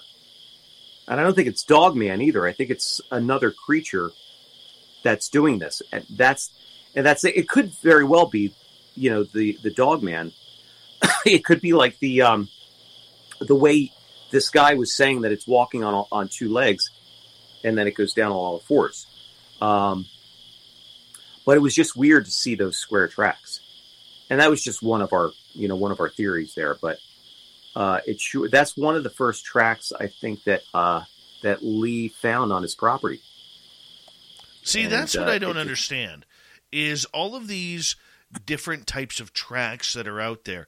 I've known people like my buddy Mike when he was working up north.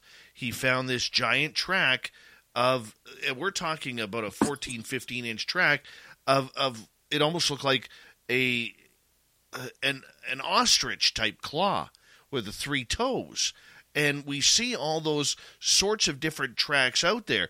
Do you believe that these yep. creatures, whether it's Dogman, Sasquatch, hmm. that, that maybe they have different, you know, maybe foot problems, or maybe due to incestual behavior within the clans, that they are, you know, are their footprints are being deformed. What do you what do you think it is? Because for some that reason, could be. for some reason, we get all of these strange tracks that are out there.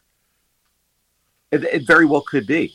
Um, it, yeah, I mean, yeah, who knows? I mean, there could be the interbreeding type thing where you're getting these these weird the wit and the, again why people are saying this thing walks very weird that could be it i mean it could be that as simple as that but i just find it funny that that all the similarities are the same when it comes to this thing walking and the way this thing is gliding and how fast it is.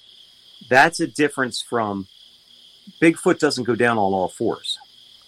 That's that's the the other takeaway from this too.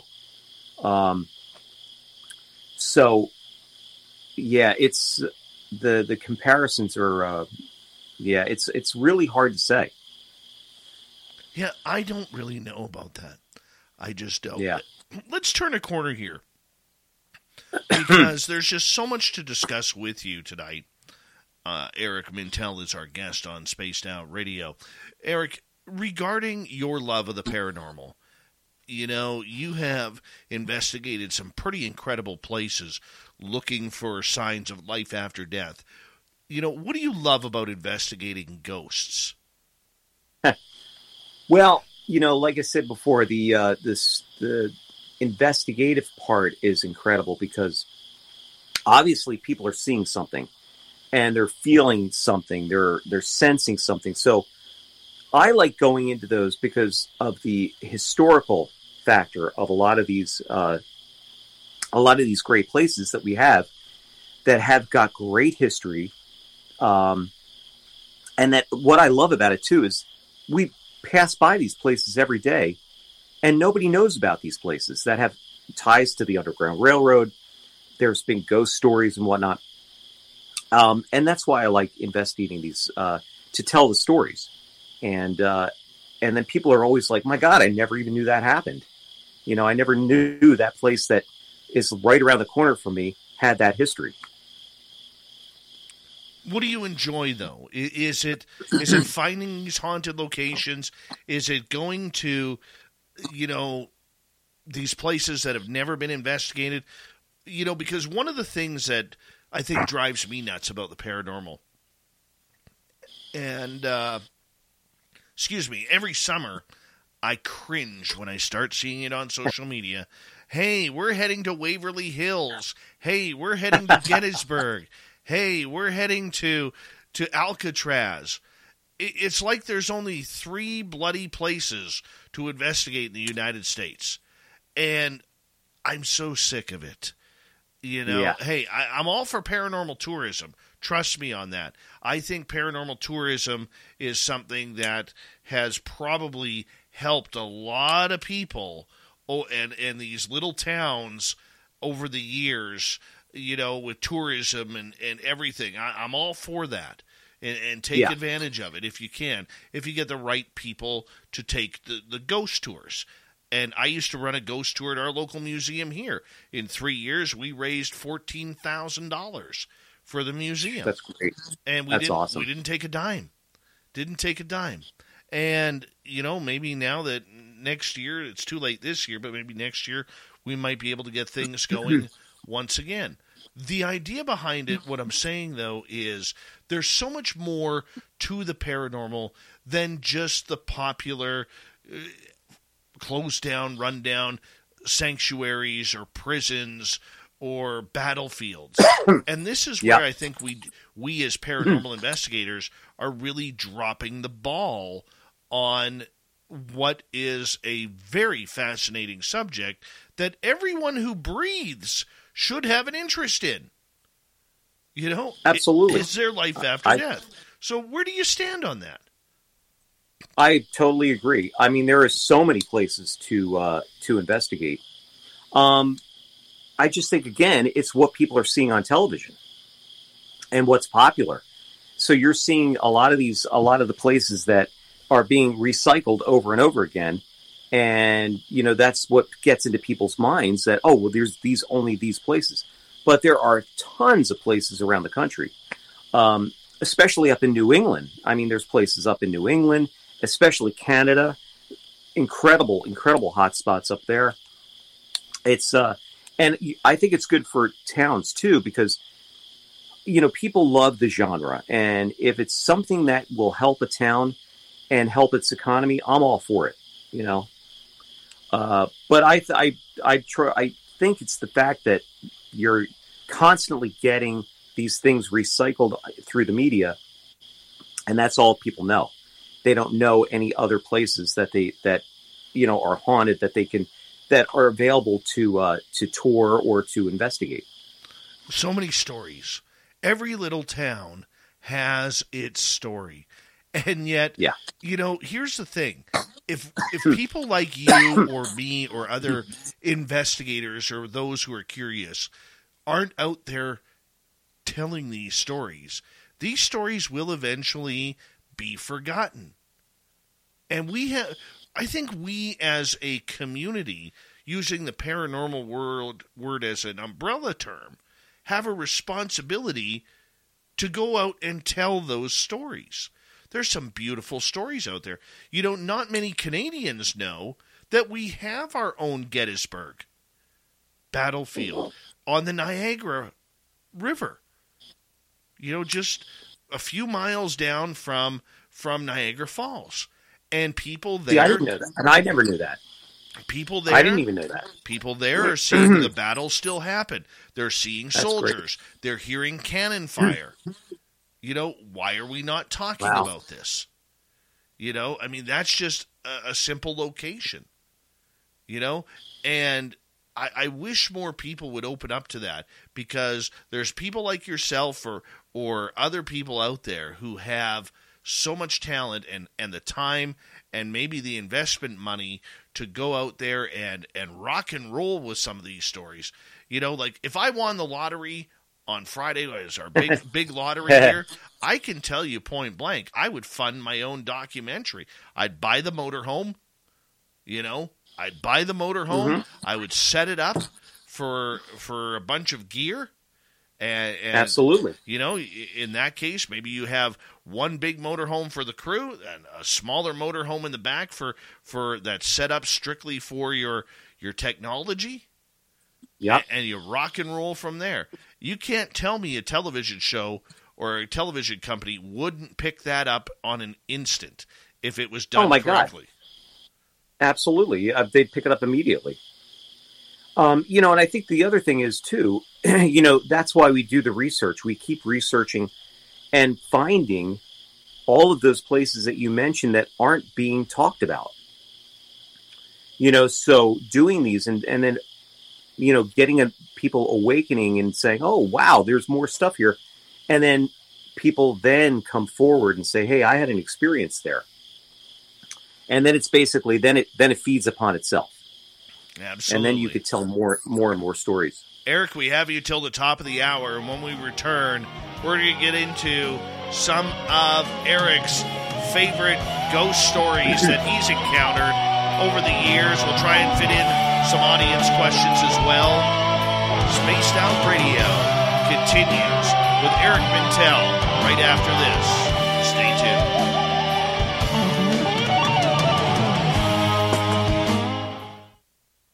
Do we have how much time do we have? Five minutes. We have five minutes. I'm going to run to the bathroom real quick. You go, girl. I'll be right back. I'll be right back. All right.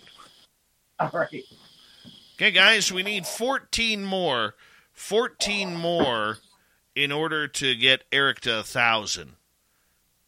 14. Guys, we needed 70 at the beginning when we started this. We need 14 more. We can do this. I just put the link in the chat room. Hey, Dutch UFO, how you doing, man? Good morning to you. so if you could, if you haven't already, do us a favor. This is how we help grow a good community. If you're a fan of ours, go over to Eric Mintel's channel, and if you like what you heard from him tonight, and go hit that subscribe button. Let's help him out. That's what we do around here. That's what we do. And I see Mark Sanchez talking about our Vegas party earlier this year. We're getting ready. I'm going to try and lock down a location here very soon. And getting some pricing down. And I'm telling you, I'm telling you, it's going to be a good one. May 19th through 21st. We're going to have all of our hosts down there talking and going live on YouTube. We're going to try and figure out a few other things that we can do to to uh, bring more entertainment down. And I'm I'm excited about it already. You know, thinking about the the great time we had with all of our listeners the last time around this past April, meeting a bunch of you guys. Holy cow, we took a big jump. We need four more. Four more to 1,000, guys. Hi, ES. How you doing? Appreciate that. Four more. The Chase Freedom Flex World Elite MasterCard puts you right in the middle of where you want to be. Whether you're jumping on a jet or hopping on a train, you'll earn 5% cash back on travel purchased through Chase Ultimate Rewards. Plus, earn unlimited cash back all year long on things you buy every day. You're always earning 3% cash back on dining, 3% cash back at drugstores, and 1% cash back on all other purchases with the Freedom Flex MasterCard. Restrictions and limitations apply. Cards are issued by JP Morgan Chase Bank NA member FDIC. No better way to get in a bad mood than to look at your stock portfolio right now. The way the market's been plummeting, it's hard to remember what it looked like when your portfolio was actually growing. Maybe you've toyed with the idea of doing real estate investments since it's so much more dependable. But the idea of trying to flip houses and sign deeds and deal with tenants sounds like a nightmare. Fortunately, you have another option. Visit raddiversified.com today. Rad Diversified does all the real estate legwork for you. They know the ins and outs of residential real estate and handle all the details while you simply watch your investment grow. In fact, over the past three years, while everything has been going down, Rad Diversified raised their stock price by 108.6%. With just a $1,000 minimum investment, you can get started on your new upward trend. Visit them at raddiversified.com and see what other investors are saying. They've helped thousands of people make millions of dollars. This could change your life. Visit raddiversified.com. That's R A D diversified.com. Guys, can we get him? Let's try this. Let's get it to a thousand before he gets back uh, from his pee break. How about that? Can we get him to a thousand before he his pee break? I'll put the link in here one more time. Let's get him to. I hope he's having a smoke while he pees. 'cause that's a double whammy. That is a total double whammy, dirty filth. If you can accomplish that on a nightly basis, you're doing something right. right. You know, except when it's outdoors, not indoors. All right, I'm back. Are you? Let's see. I'm back.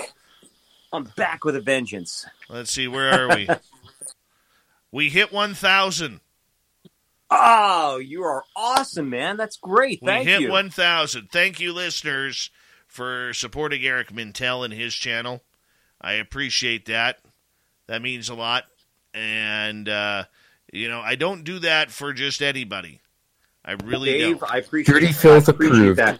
Um, I will tell you this. I will send you for for helping me there. I will send you an Eric Mintel investigates T-shirt. Perfect, and I'll Just- trade you. I'll trade you with an SOR one. Oh, oh man, that's awesome. And then uh, what I'll do is just give me your address, like email me your address or uh, Yeah. text me your address, what, and I'll get it out to you tomorrow, man. Thank you so much. Hey, no problem, man. No problem. When you're that close to thou- to a thousand, you got to do it. You got to do it. That one thousand mark is fun, and you know I It say, is. I say this, and and we're at eighteen thousand seven hundred. Uh, we we have taken off the last few months, uh, and just our channel has grown big time over the last Love few it. months. Uh, we're averaging almost between f- around 550 su- new subscribers a month right now, and Perfect. and it's it's amazing. It's absolutely amazing. You know, I mean, I never thought by the end of this year that we could hit twenty thousand. You know, I thought Mm. I thought maybe we'd hit fifteen at at most the way we were growing, but I learned a lot about YouTube and how it works, and uh, got some good advice that I've listened to, and our numbers are climbing and climbing. And I'll show you how to do that too. Oh, that would be great. I was just gonna. I've been hustling so much to try to get that out there. I've been putting posts up on Facebook, and you know everything I do, music, everything has always been a grassroots effort. It's never Yeah. been. I've never. I've never had like a manager, agent, anything like that. I've We'll always had to do everything myself. We'll we'll make a trade. Yeah. we'll make a trade. All right. and uh, we'll we'll make it happen. We've got about uh, thirty seconds here. Big thank you to Vaughn, Symbol, T2E, and Patrick for the super chats tonight. Very much appreciated. Thank you to everybody who's given us a thumbs up. Thumbs down, and our new subscribers as well. And of course, all the veterans out there. And put May 19th to 21st on your calendars, people. We're going back to Vegas in 2023 for the second annual SOR fan party. Coincidentally, those dates will line up with my 50th birthday. Yes, so I want you all there. Here we go with the next half hour.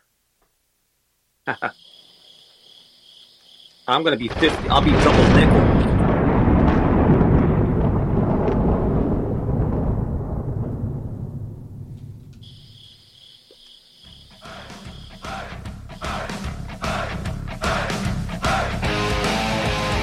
We pass the halfway point of Spaced Out Radio tonight.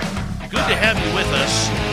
My name is Dave Scott. Thank you so much for taking the time to join us. We very much appreciate it. Want to remind you that if you missed portions of this show or others, check out our free archives by going to youtube.com forward slash spaced out radio. Do old Davey the favor. Hit that subscribe button. Our website is spacedoutradio.com. We have a plethora of features for you. Rock out to Bumblefoot, read Shirky Poo's Newswire, check out our swag as well. Follow us on Twitter at Spaced Out Radio, Instagram at Spaced Out Radio Show, and on TikTok at Spaced Out Radio. Until the top of the hour, we have Eric Mintel, and we're going to get into some of his favorite paranormal encounters that he has had over the years of investigating ghosts. Now, whether you believe in them or not, that is your choice. But what we do know is that there are many out there who believe there is life after death, and we may just be able to haunt some people when we are done walking on this planet. Eric, welcome back. Thank you, Dave. Thank you. All right. So you obviously have investigated some some very intriguing places. Which one really steps out in your mind that that was just you know one that wasn't to be forgotten? Wow. Uh, there's so many. Um, there's one in Connecticut. We were in New England at a, at a at a venue that I usually play a lot when my group goes up there. It's called Cheney Hall. And why I say it was something that we wouldn't forget is because how Dominic um, was really, uh, he had an encounter with something that it, and you could see that on the video he was absolutely shaken by. Um, but uh, that was one where that we were investigating this great theater. It's called Cheney Hall, and I've played there with my quartet over the years, um, not knowing all this incredible history that it had behind it of being a silk factory, um, being one of the wealthiest silk manufacturers in the in the country at the time, in the early 1900s, and uh, the Cheney brothers, and uh, so when we got there, um, the director had told us some stories about, you know, some of the, the happenings going on there that people have felt, people have sensed, and um, so we went down and people were sensing some sounds and some weird things in the dressing room area. And Dominic was down there doing an EVP, electro voice phenomena for for your listeners, and just basically trying to ask if there was anybody there with him. And you could see when he says that, all of a sudden you hear this knock on the wall, and it, it scared the hell out of him, and he jumps a foot on the uh, on the thing. So later on, we meet with another witness that we didn't know at the time that also said that someone there heard knocking. So it, it corroborated exactly what happened to Dominic. Um, that I mean, that was one. I mean, there was another one too. It was just we were in Georgia. I mean, we're going all over the place. We went to uh, Fitzgerald, Georgia, and we were investigating. Uh, the town of Fitzgerald, Georgia, invited us down, and we did a video called um, "The Histories and Mysteries of Fitzgerald, Georgia." Fitzgerald, Georgia, was one of the was actually the first area in the country in the 1800s after the Civil War that started healing after the Civil War. By that, by that I mean they brought the North down from uh, the the South brought the Northerners down to work and to live there and try to you know try to live in harmony. And they were really that first area to try to work together. So we were investigating a uh, an art center called the Carnegie Center, which this was incredible too. So the week before we we were there, this center held um, African art. And this type of African art was the art that the spirit of this particular person would go into the artwork by some kind of ritual. I don't know what it was exactly, but I knew it was it was by some spiritual force. So uh, the uh, and the artwork wasn't in there when we were in there, but when we did the investigation, I was standing in an area where a, an African warrior was standing, and you could see right on the video that you see an orb just comes right out from behind me, and it's clear as bell right there on the camera. And uh, and that was where also we heard a disembodied voice. So, and there was nobody in there. It was a, a, definitely a woman's voice, but you could definitely hear something. But so that was very interesting. Um, in the, and that's in the ghost situation. Like and like I said earlier, I tend to go into those a little bit more skeptically but just for those two cases, it made me more of a believer that there's a very thin veil to the here and there. Um, and uh, an artist friend of ours uh, that I think I mentioned before, Timothy Wayne Williams, he is an incredible artist. He does uh, paint these great paintings with hidden Bigfoots in them. So he was able to draw for us and do a painting of what Dominic was experiencing in the dressing room, what people were seeing on the catwalk in this Cheney Hall building. Uh, they were seeing a shadow figure up on the on the catwalk. So I use those paintings as transitions from one scene to the next in the videos, and they're phenomenal.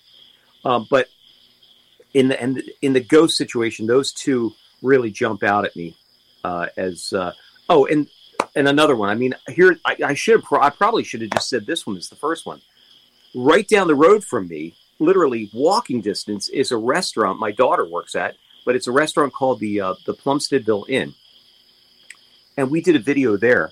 We went up to the ballroom, and we were just kind of looking around the area. And this particular video, I had Dominic with me, uh, and our other spirit medium, Karen Luchin, and my buddy Dave Antonell, who's also bass player of my quartet for, for years. Um, we're looking around the ballroom, and I had put my uh, tripod on the chair, and I put my mic case was on the table. We went back in the back of the room, and we're looking around, and and we felt like well, those guys were feeling like there was some kind of weird, mischievous spirit there. So as they said that, we hear this big bang in the in the back of the room where we just came from, And here we go. And look, and here on the floor is my tripod, and on the on the chair is now my mic case. So something came by and threw it off off the table. So that probably was number one. I should have probably started with that one, but that was something amazing, and we caught it all on video. Again, we got Oh, that evidence on video. It's amazing. I want to ask you, in, in regards to to ghost hunting, when you're out there, what are you trying to solve? Are you just trying to make communication? Are you on your way to try and solve some of these illustrious lifelong mysteries? What do you want out of this? Um, I think you know we're trying to look at it as, you know, there's a lot of people that are seeing these things or sensing these things, and a lot of times they want reassurance. You know, they want reassurance that hey, there's something there. I I'm looking at this like, look, let's let's try to tell the story, and let's do it in a way that we're going to try to see if we can make any kind of communication and if we can't make any kind of communication with it, maybe we could try to, you know, tell a story of, of maybe if the spirit medium is feeling something, see if they can tell the story through them. See if the spirit is moving through them. Um, we had a we had a situation recently, and I haven't released this video yet, where we did an investigation of a 1759 farmhouse, and the owner we were in this bedroom of of where Dominic was feeling this weird energy, and while they're while Dominic and the owner uh, Beth are talking, I'm over there trying to take uh, meter readings with the with the magnetometer, and I thought I saw the vase move, and I had said to Beth, I, I said, guys, I just want to let you know, I think I saw that move, and with that, Beth has a complete meltdown on camera which you'll see when I release the video, because she was so moved by she never put that vase there. It was it was in another place in the room. So those kind of things, if we can capture some of those moments on video, that gives people like the opportunity to say, "Hey, that same thing happened to me," and it gives them more of a, uh, I guess maybe a, more of a comfortable feeling to say, you know, to, to share their story, you know, to come forward and, and share their story. Because again, I think we're in an era that we can talk about this stuff, that there's that stigma of ridicule is not there. No, very Um, true. so that's that's kind of why we do these, and uh, and I really want.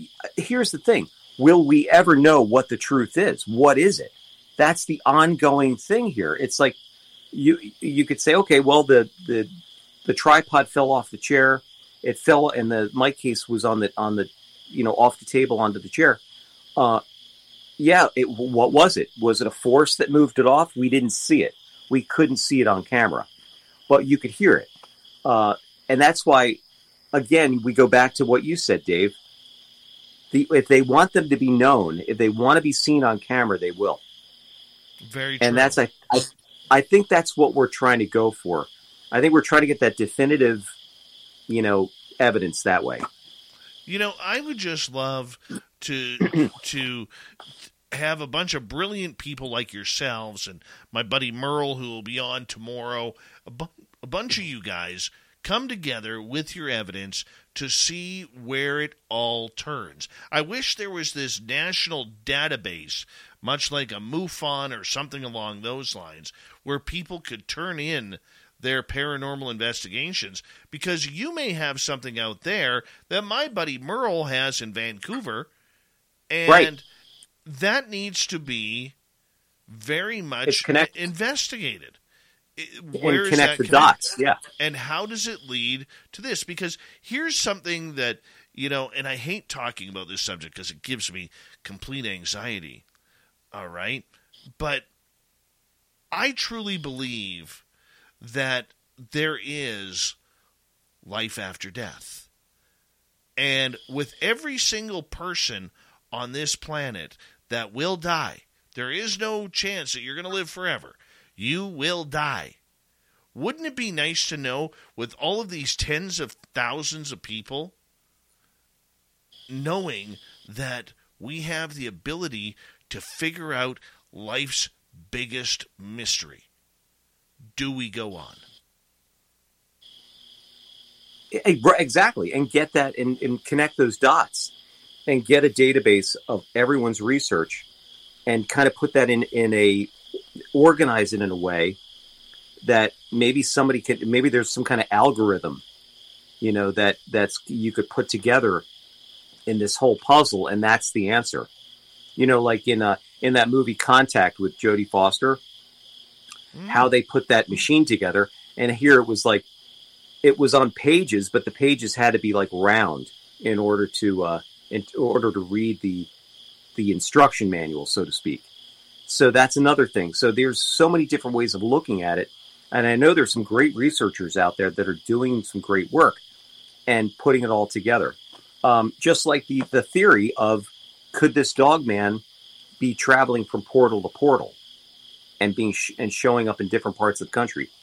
Is that the same situation with ghosts and Bigfoot? Um, in in the ghost, when we're investigating ghosts, I always like to say too that um, you know I've never felt malevolence that way. Although the last one that we were just at, it was kind of like a little, it kind of got that a little bit, not malevolent, but just there was a very heavy feeling. But I say that a lot of times that if there's, if people are seeing ghosts and, and there's a haunting, I think those spirits liked going or liked being at that particular venue or site. And that's why they keep seeing these, these people there um, because they liked being there in the past. Absolutely. Or what about the question: Are we the ghosts to them in their own dimension? That's another. That's another theory too.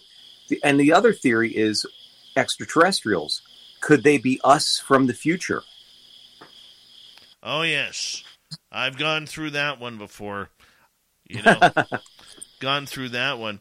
When you look at all of the modalities brought together. The word modalities I don't use enough on this show.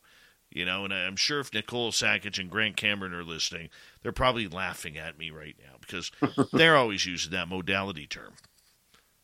But the idea behind it that, that I'm saying here is this where do you think this all leads? Where do you think we're all going with this? Do you think the phenomena in general is just playing a bunch of games with curious humans because maybe we're not supposed to know? It's you know it's really hard to say. Uh, that could be. I mean, you you had back in the '60s a lot of the disinformation. You know, you had a lot of people seeing these incredible things, but they were being, you know, they were being misinformed. Um, you know, and only now that these things are coming out that they're saying, yeah, these things are real, but we don't know what they are. They they do know what they are, but they still can't say. But um, I think it's just I think it's going to keep leading into its const, constant uh, re- not recycling, but I think you're going to get more and more people that are in, interested in the genre coming up with different ways of looking at it. Not saying like, "Hey, let's go to Gettysburg and let's do this." They're going to come up with different ways and different places to look at that we could that you could um you know investigate a different way and look at it a different way uh, whether it be scientifically um, whether it be interdimensionally you know and having more of an open mind for the, the many many possibilities that that these theories could lead to um, but again where does it lead to will it lead to a truth will it lead to more questions that's that's the infinite answer. It's it's infinite. That is a great answer, Eric. A great answer. We have about six and a half minutes with you. I would love for you to share another ghost encounter that you have had, because I, I, know well, we've only got one in, and we got to get another one in. Uh, the I think I shared with you earlier. We have a. I don't know if I did this on air, but um, here at the house, we have a ghost in here, um, and and I think it was a, a woman because um, you could smell. Nobody smokes here at this house. I've never smoked ever, and you could smell cigarette smoke sometimes in the house. But um, there's a light that I don't know if anybody knows about this, but it's there's a light. It's a battery operated switch that's on the wall. I think it might be a wireless light. So every night at three in the morning, this light over by my coffee station would go on at three in the morning. We're like, what the hell is that? So it would go on. I turned it off. It would go on again. So I wound up taking the battery out of the switch, thinking, you know, okay, I'm going to fix this. Well, the bat. Well, I took the battery out. Now is the time to reevaluate and diversify your investments. My name's Dutch Mendenhall, CEO and co-founder of RadDiversified.com. With our time-tested and proven acquisition strategy, I'm confident your investments will make money, build a legacy, and protect America. We're built to thrive in any market condition. We find the investments, manage the properties, and you get the rewards. We're trusted by thousands of investors who have earned millions of dollars. Come see what makes us rad at RadDiversified.com. That's RadDiversified.com. Come see us.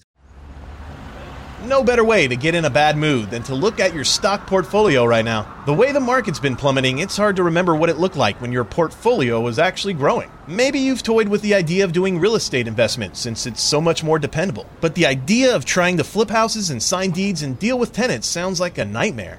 Fortunately, you have another option. Visit raddiversified.com today. Rad Diversified does all the real estate legwork for you. They know the ins and outs of residential real estate and handle all the details while you simply watch your investment grow. In fact, over the past three years, while everything has been going down, Rad Diversified raised their stock price by 108.6%. With just a $1,000 minimum investment, you can get started on your new upward trend. Visit them at raddiversified.com and see what other investors are saying. They've helped thousands of people make millions of dollars. This could change your life. Visit raddiversified.com. That's R A D diversified.com. Light still goes on. So, so my girlfriend said, We're going to take the lights out. That's it. Just so it could still be going on. I'm not sure. But she was taking the lights out and she saw her purse get shoved off the kitchen island. So very, very, very weird. Um, but again, I don't feel that malevolence. You know, I feel like uh, if there's if there's something there, they liked being there, and uh, yeah, and she's she's more of a a spirit medium than she uh, that she, some of the things that she's experienced is incredible. I will say this though, we had a if I can, there's a UFO story that I wanted to share. Please, we got five minutes we were um, in if people are familiar with uh, New Jersey, Stockton, New Jersey, right outside of New Hope, Pennsylvania. Um, we this was February of 2016, and we were going over the bridge in Stock. It's at Center Bridge, Pennsylvania, and then there's a bridge that goes over into New Jersey, crosses the Delaware. We're going over the bridge, and we just had turned onto the bridge, and out of the corner of my eye, I look, and I see all of a sudden five orange balls of light, like swirling balls of light. And I immediately was like, you know, in my my rational brain is saying, well, there's a restaurant there. Could they be Chinese Chinese lanterns that maybe there was a wedding that they just sent off these Chinese lanterns or something? But it was it was February, it was cold, and it was a weeknight, so that was definitely not the case. So anyway, I'm I'm for, in the sighting. I'm fumbling for my camera, and like you said before, if they want you to see them, they will. Well, this my flash went off of the camera, so I couldn't I couldn't get a shot of what I wanted to see all of them at, at the same time. But I was able to get one shot. But what, what they were, it was five orange orbs that just appeared out of nowhere. And they did like a search pattern over the river. And then she was looking while I was fumbling around for my camera. One by one, these things just disappeared and petered out and I was able to get one shot. I'll send you that picture, Dave. Um, unbelievable, man. It was just the most. I couldn't believe my eyes, and I'm still, still trying to figure out what it is. And then we see a couple of UFO shows, and people are seeing the same things that we saw, and they're just like these lights that appear out of nowhere, and they dance around for a little bit and then go blink out and I remember John Keel wrote about the living lights. And it's like, wh- what are we seeing here? You know? Uh, was it a craft? Was it some kind of phenomena, weather phenomena? I don't know, but it was definitely. I don't think it's definitely was not weather, but it was something I will never forget. Do you believe then that we are being visited by aliens from another planet, or do you believe they're us from the future, or it's a multitude of answers, a plethora of vi- visitations, shall we say? Um, I do, and I don't think they're coming from other planets. I think they're already here. I think they're coming from the ocean. They're either coming from our oceans or they're coming from the moon because of the frequency of these things being seen and and some of course could travel vast distances sure.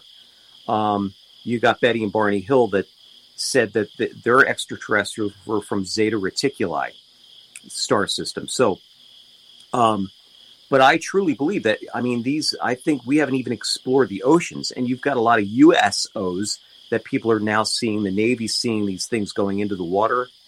Um, and out Catalina Island out in California, seeing you know crafts coming in and out of the water all the time. Um, so yeah, I just I think they've been here. They're, we definitely are getting visited, um, and it's been going on I think for thousands of years. Are you afraid about disclosure?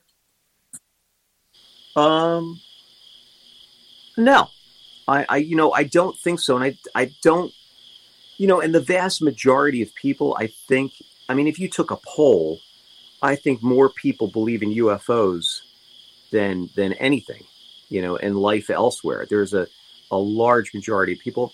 There's a large majority of people that don't believe too.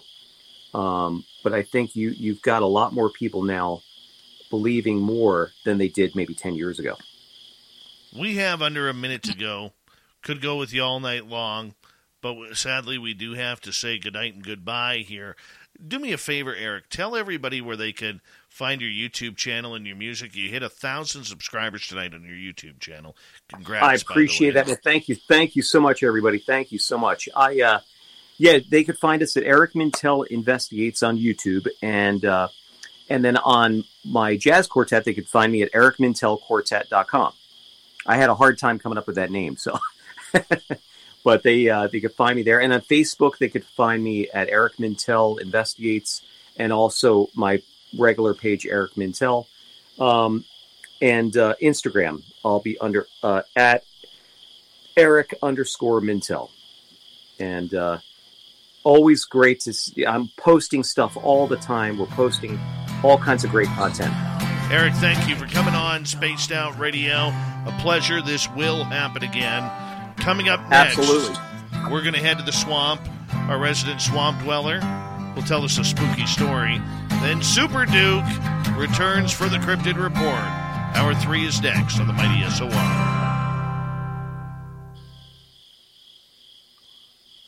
Great show, my friend. Great show. Beautiful. That was a lot of fun. That was that was so much fun, man. I could I could talk on this subject for hours. Oh man. yes, yes. I will hook up with you here soon. We'll talk about your YouTube channel. That sounds awesome, man. That would be great. And uh, send me your address and what size you would want, and I'll get that out in the mail to you tomorrow. All right, and ditto the same. We'll I'll I'll give you a call tomorrow. That sounds beautiful, man. All right, dude. You take care. You got it, man. See you guys. Have a good night. Eric Mintel, everybody. Thank you, Eric, for coming on in as we say goodnight. Dirty Filth, what do you got for us here as we turn the screen over to you, my friend? He's like, I don't know. I'm Dirty Filth.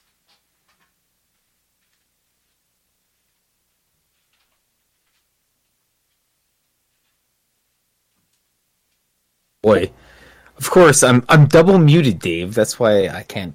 I wasn't speaking loud enough. So we got uh, the first the first page. He's already gone. Bloody hell. Nonetheless, this is the first page. So now Dave's gone. He's gonna deal with dirty filth, being rowdy and whatnot. Uh, so here here's the first page. There's Sasquatch stealing a pie. The man in black comes in. Man in black's like, you can't steal that pie. That's not very nice. So then the man in black runs out of powder. Powder? He's not a cannon. He runs out of power, and then Sasquatch is nice enough, tosses him right onto the road, and that's how Man in Black gets home because the UFO is just scooping back up. So yeah, there we are. That's where we're at right now.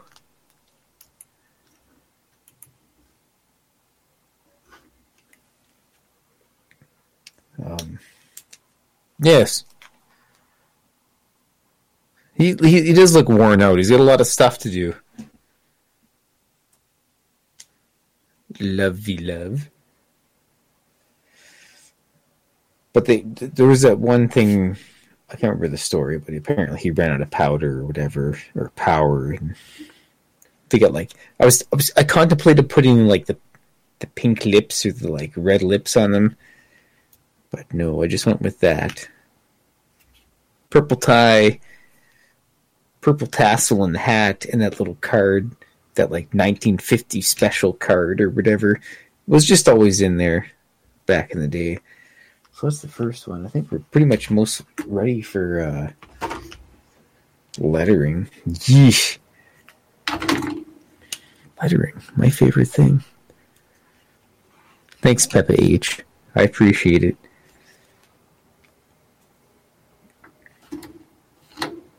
Yeah, we'll do the lettering. Why not? That's yeah. You know what? I'm just gonna add detail because why not?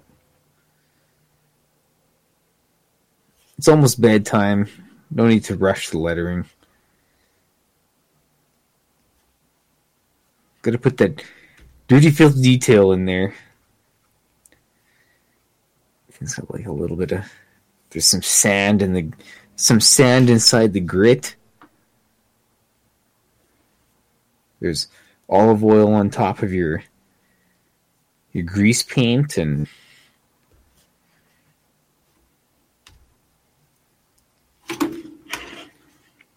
grease paint was actually pretty good back in the day.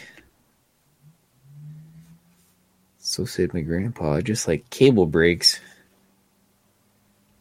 Anyways, I'm rambling here. Add a little bit of detail to the somewhere in the woods adventure.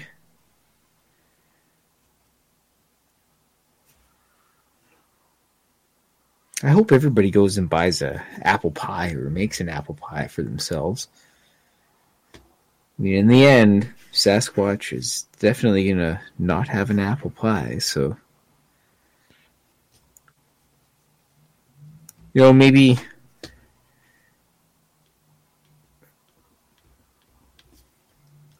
what was it like the three wolves or whatever? Old Mary's porridge. yeah, you'd you'd never you'd never have someone just like testing some like old like babushka's porridge from like Poland or something. She'd come in there and like club that poor bastard right at the top of the head. Oh, sorry, clunk things. Swearing. Sorry, Dave. Mark down the swearing. What did you do? Twelve oh five ish. I was swearing, Dave. Or what? Uh, I said bastard. I'm not sure if that's good enough Oh, or not. fine. So That's fine. okay, never mind. Strike. I rescind my previous comment. All right, that's good. Uh, hi, Jessica King. Welcome to SOR Chat. And who else has showed up here? Is that uh, Blob meowing in the back? Oh, that's whiskey. Sorry. Uh, now you just swore. See, I can't give you that one. Yeah, you better just mute. You better just mute. Yeah. All right. Uh, big thank you to Vaughn, Symbol, uh, T. Tui, and Patrick for the super chats tonight. It's a wonderful way to support what we do on this show on a nightly basis. So thank you so much. Very much appreciated. Thank you, Cryptid Huntress, for noticing that both Dirty Filth and I are Canadian. And we're going to kick off hour number three right now. So stay tuned.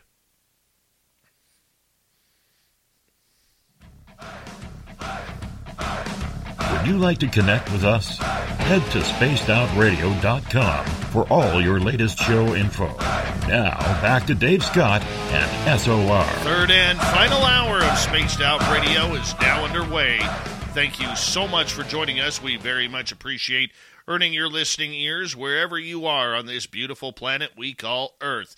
Hi to everyone listening in on our terrestrial affiliates around North America and digitally on Odyssey Radio, TalkStream Live, and KPNL. All of our archives are free. Join us at youtube.com forward slash spaced out radio. Do old Davy the favor, hit that subscribe button. The Desert Clam has set the password for tonight in the SOR Space Travelers Club. Decolate.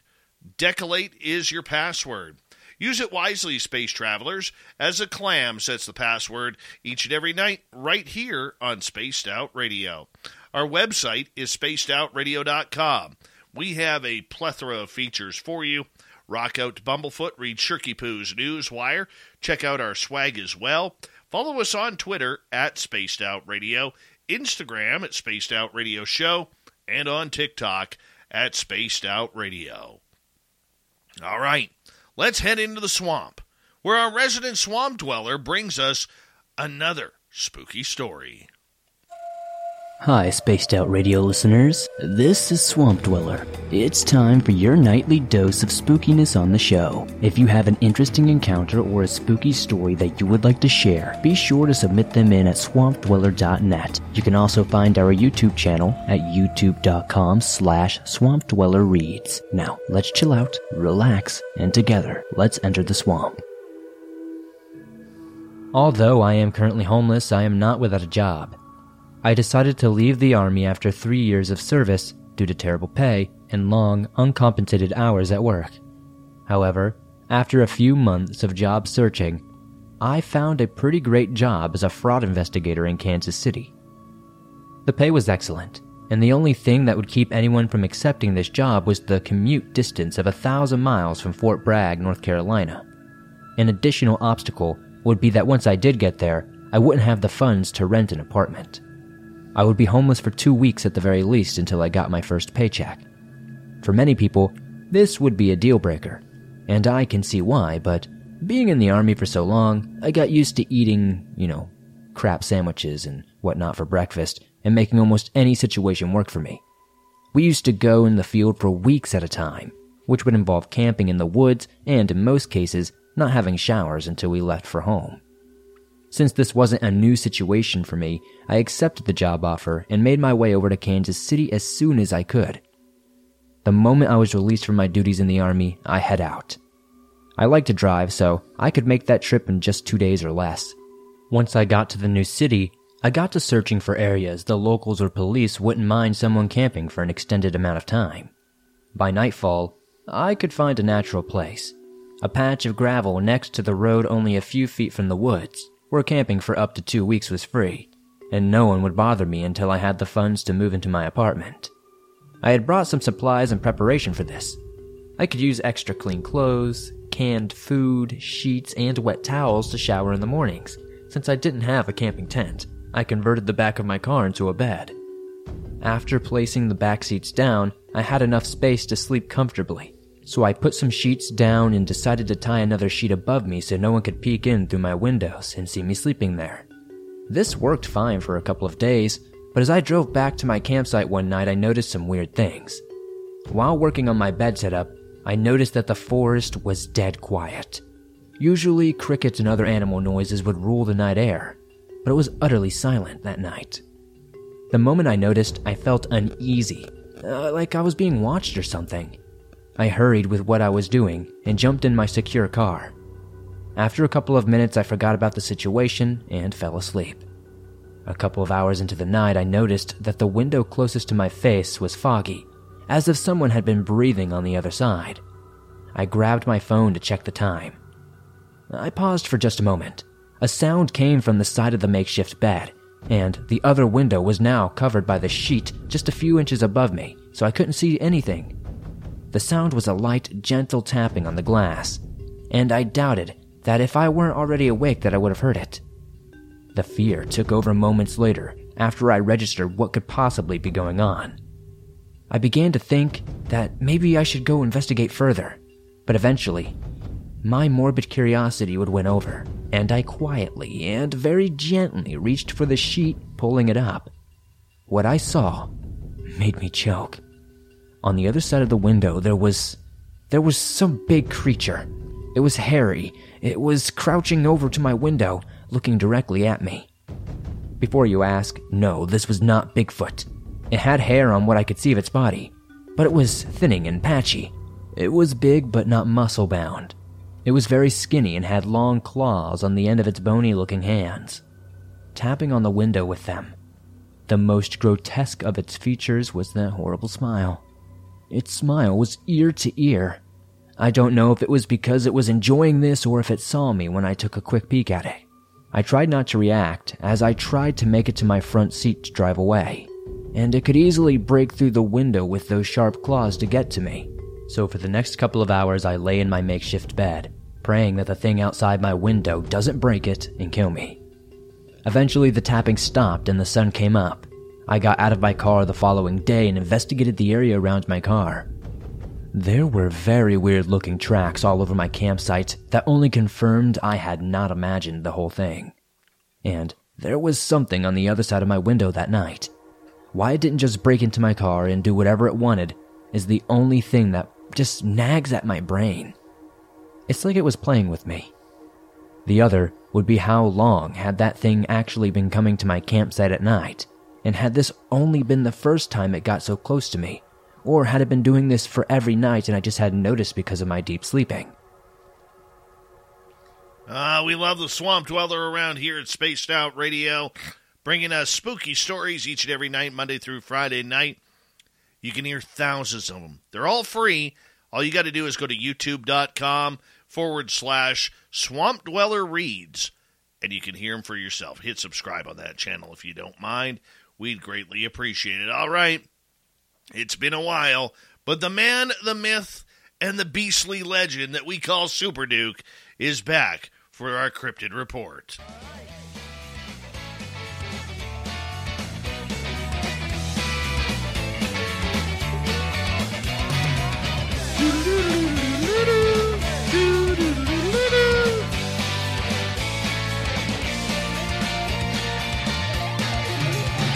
Super Duke, the effervescent and intrepid reporter for World Bigfoot Radio, is back. And Duke, man, it's been a couple of weeks, but I'm glad to see your pretty face once again, my man. How are you doing? Oh, Dave, thanks for being extra effusive and verbose to make up for the fact that I'm utterly exhausted and won't be doing much of that tonight. it's good to be back again. It's been very tiring. It's summer. I'm getting out in the woods as much as possible. Uh, while you were on vacation, I went out uh, camping with uh, the living legend himself, uh, Keith Crabtree. There's the man, the myth, the legend. That's the guy that wore the monster suit when they made the original Legend of Boggy Creek movie and was there for every damn scene they filmed. They did some of the stunt driving for it and, you know, ran the fog machine and the whole thing. He came up here to Montana and we went camping up to my favorite Bigfoot research area for three days. And, and being that it's fall, it was cold at night. And being that there's, you know, uh, a big fire problem going on right now and the air filled with smoke and hard to even breathe and then we're up at. Listen, if you're tired of looking at your stock market portfolio, today make a change. I'm Dutch Mendenhall, CEO and co founder of raddiversified.com, where your investments make money, build a legacy, and we protect America. Join our diverse real estate portfolio today, where our share value has more than doubled in less than three years and 11 straight profitable quarters. We continue to deliver day after day. Come see what makes us rad at raddiversified.com. That's raddiversified.com. Come see us. Invest in real estate without the stress of being a property manager today. My name's Dutch Mendenhall, CEO and co founder at raddiversified.com. We specialize in finding, buying, rehabbing, and managing real estate nationwide. I know your investments will make money, build a legacy, and protect America. While the stock market has been crashing and going up and down, our share price has more than doubled in less than three years. Come see what makes us rad at raddiversified.com. Invest without stress at raddiversified.com now. Altitude too yet, and of course you can't have a campfire. So when it's in the low 20s, it's pretty cold at night. Other than that, it was a fun camping trip. Good. Good. Well, I, I want to update you on my gifting site.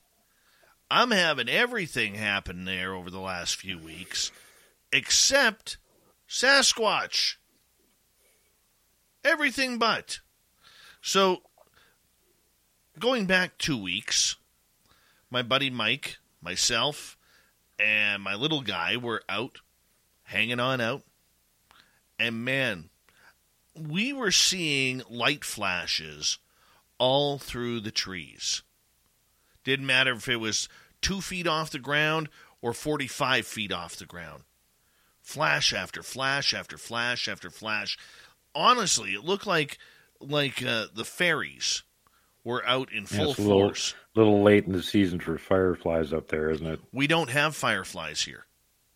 That's what I figured. We don't have them here in our area. And they were all white, all white orbs, just kind of flashing.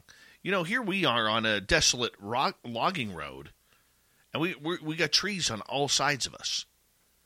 And didn't matter where we looked, flashing of light in the trees, just like the fairies were flying around. It was excellent. We go back there the week later, and Mrs. SOR is with us. I'm staring up into the sky to the east. The moon is just starting to rise with Jupiter. And I'm staring probably up at about a 15 degree angle, not very high off the off the trees in the horizon. Nothing. Not a thing, Duke. And come back or the missus, she's walking up. I'm leaning on my buddy's front end of his truck. He's on the other side. I'm on the driver's side. I kind of turn around because Mrs. SOR is right there. And I'm asking about the little guy who's still in the vehicle. I turn back and look, Duke, and I've got two giant bright orbs sitting in the sky. And then the top one manifests for a triangle. So like, that's kind of cool. Go to pull my phone out of my pocket. It's like it knew. It knew I was going to try and take a picture. And the bottom two lights disappeared, and the top one faded out about five seconds later. Later on, we had this UFO come streaking up. And there was another, I, I'm going to say it was a satellite for right now. A satellite going this way, satellite coming across then this one that we were watching first decides to do this zigzag in the air and continue on its trajectory. That was kind of interesting. Oh man, we were getting it all. Getting yep, it all. you got aliens. Everything but Bigfoot, Duke. No sounds, and, and we were there this past Saturday night. Didn't feel a thing. Didn't feel like we were being watched didn't feel like we, there was anything real spooky around. Nothing. Not a thing. So, hmm. going back Saturday night. Have to. I'll just keep going back. I mean, there's phenomena that's happening there. So at some point they'll run through the whole laundry list and it'll come back around to Bigfoot and they'll show up again. Well, there is this one area, Duke. There's this swamp, and and right at the end of the swamp, you have a bunch of of birch trees. And mm-hmm. in between those birch trees in the forest, there's been an area that was leveled out for logs. So they kind of made this dirt cul-de-sac in the forest. Uh, this these were all created due to last year's forest fires, where they were making fire breaks along the roads. So if right. you have your normal forest road on both sides, it's cut up hundred feet. Okay, no trees. And that's to help prevent any forest fires from jumping in the future. But this one little cul de sac of dirt where they laid out a bunch of logs, man, I'm telling you, there is something spooky and freaky in there. I got a telepathic message, or what it felt like one, that said, stay the blank out of this area if you know what's good for you. Mm. And I just started talking back. I'm like, hey, we're unarmed. We're not here to harm you. Why would you want to harm us? You know, and I, I kept talking back to it, right? And eventually it seemed to calm down. whatever it was over there. I don't know what it was. Don't know. That's pretty freaky. Yeah, we had uh, we had some activity up there where I was at. We didn't hear much in the way of vocalizations, but there was some wood knocks going on. And the uh, first night that we showed up there, we got there shortly before dark, set up camp and everything. And Keith got a comfortable spot, and I was sitting with my back to the river, and he was looking toward me, so he's looking across the river. And he says, "Is there a a black spot over there?" And I said, "Where?" And I got up and I looked, and I'm like, "I don't know. There's all kinds of boulder piles and fallen trees and stuff over there. When the moon comes up, it'll be easier to see." Okay. What happened hour the moon comes up over the tree line. It's like the giant night light. You can see everything perfect. Well, there's black spots still over there. I just can't remember if there's anything there during the day or not. You know, I haven't like completely photographically memorized the whole far side of the river or anything. So I said, well, just keep an eye on it, see what happens. And by every so often while we're talking, he goes, I think I've seen that thing moving over there. And I said, well, the best thing you can do at this point is just remember exactly where you're sitting. And when the sun comes up, come back here, sit in exact the same place, look across the river to the same spot, see if it's over there. So, of course, that's what he ended up doing in the morning. And no, it wasn't over there. It wasn't over there in the afternoon. It wasn't over there in the evening, and it wasn't over there the next night. It wasn't over there the whole rest of the time we were there. Now, when I got back, I called Robin right away and said, uh, "So, hey, give me the lowdown. What happened?" Of course, when we go up to this area, we have no phone signal. So she always wants to make sure that we actually make it there. So she contacts the Sasquatch there and asks them if we made it. And apparently, the answer she had got is that there was one sitting on the far side of the river, that I was in camp, and there was some other guy there with a baseball cap on. And he was staring at him from across the river, which is literally what happened for about 45 minutes. They were staring at each other across the river. So, anyway, they must have got a, a pretty good read on him. Uh, the next day, I took him out for a little walk, and uh, he's in really bad shape physically. He can hardly walk at all. So it took him about uh, almost an hour to do about 100 yards out into the woods and back again. And we were still lucky enough that he found four tracks during that little 100 yards nice. in one direction and back again, which tells you how active that area is. And then the second night that we were there, uh, I was sleeping in a tent, and you know he's from down in Arkansas, so he isn't used to it being quite so damn cold. So what he did is he dropped the tailgate on his truck, and then he tarped off the end of it, and he opened the window in between that and the front, and he had the little clicker. He could turn the engine on; it would kick out heat, and shove it into the back of the truck for about 12 minutes or so, and then the truck would turn off, and it would trap for a couple hours, and he was pretty good. The only problem was he had to tarp off this back end of the truck, and there wasn't really any good way to do it. So finally he figured out that if he got this piece of twine and he just wrapped it around there about three or four times and knotted it really tight, that would work. So he wakes up in the middle of the night and he has this weird dream that something's messing around with his feet. And he rolls over and goes back to sleep again. And then he gets up in the morning and that whole rope and knot is completely untied. It isn't on there anymore. And when he goes to get off the back end of the truck, there's a deer there about 20 feet away looking at him. And he said, That is the closest I have ever been to a wild deer in my life. And it was looking at me like, Hey, buddy, got an apple for me or something? But again, uh, as soon as I got back, I asked Robin about the activity in the camp, and she said, "Yeah, the second night there was a, a, a teenager in camp, tannish, about eight feet tall, and he went over and messed with Keith's feet. He untied the knot, and he was trying to tickle his feet." And then, just to make sure that Keith didn't think he was dreaming, he left him a quartz rock right at the back end of the truck, which I noticed the next day. Now, that same night before any of this stuff happened, I was just getting ready to. He, Keith had just crawled in and set himself up for the night, and I was getting ready to uh, crawl in, and I had my light in my tent and everything, and I'm getting into the sleeping bag, and I just reach up and I turn the light off, and I hear crunch, crunch, literally two feet from my tent, unmistakable what it is, and that's it. No other sound. Everything's dead still. And I go, hey, and I turn the light back on again. No sound. I laid there for about 15 minutes, no sound, no sound. Finally, just turned off the light and went to sleep. Well, I get up the next morning and I find out Keith is like, someone's messing around. Something can untie a knot was messing around with my my truck last night. And I went, and, and something left you a quartz rock right there where they left me that pile of quartz rocks last year. I think somebody was messing around with you, Keith.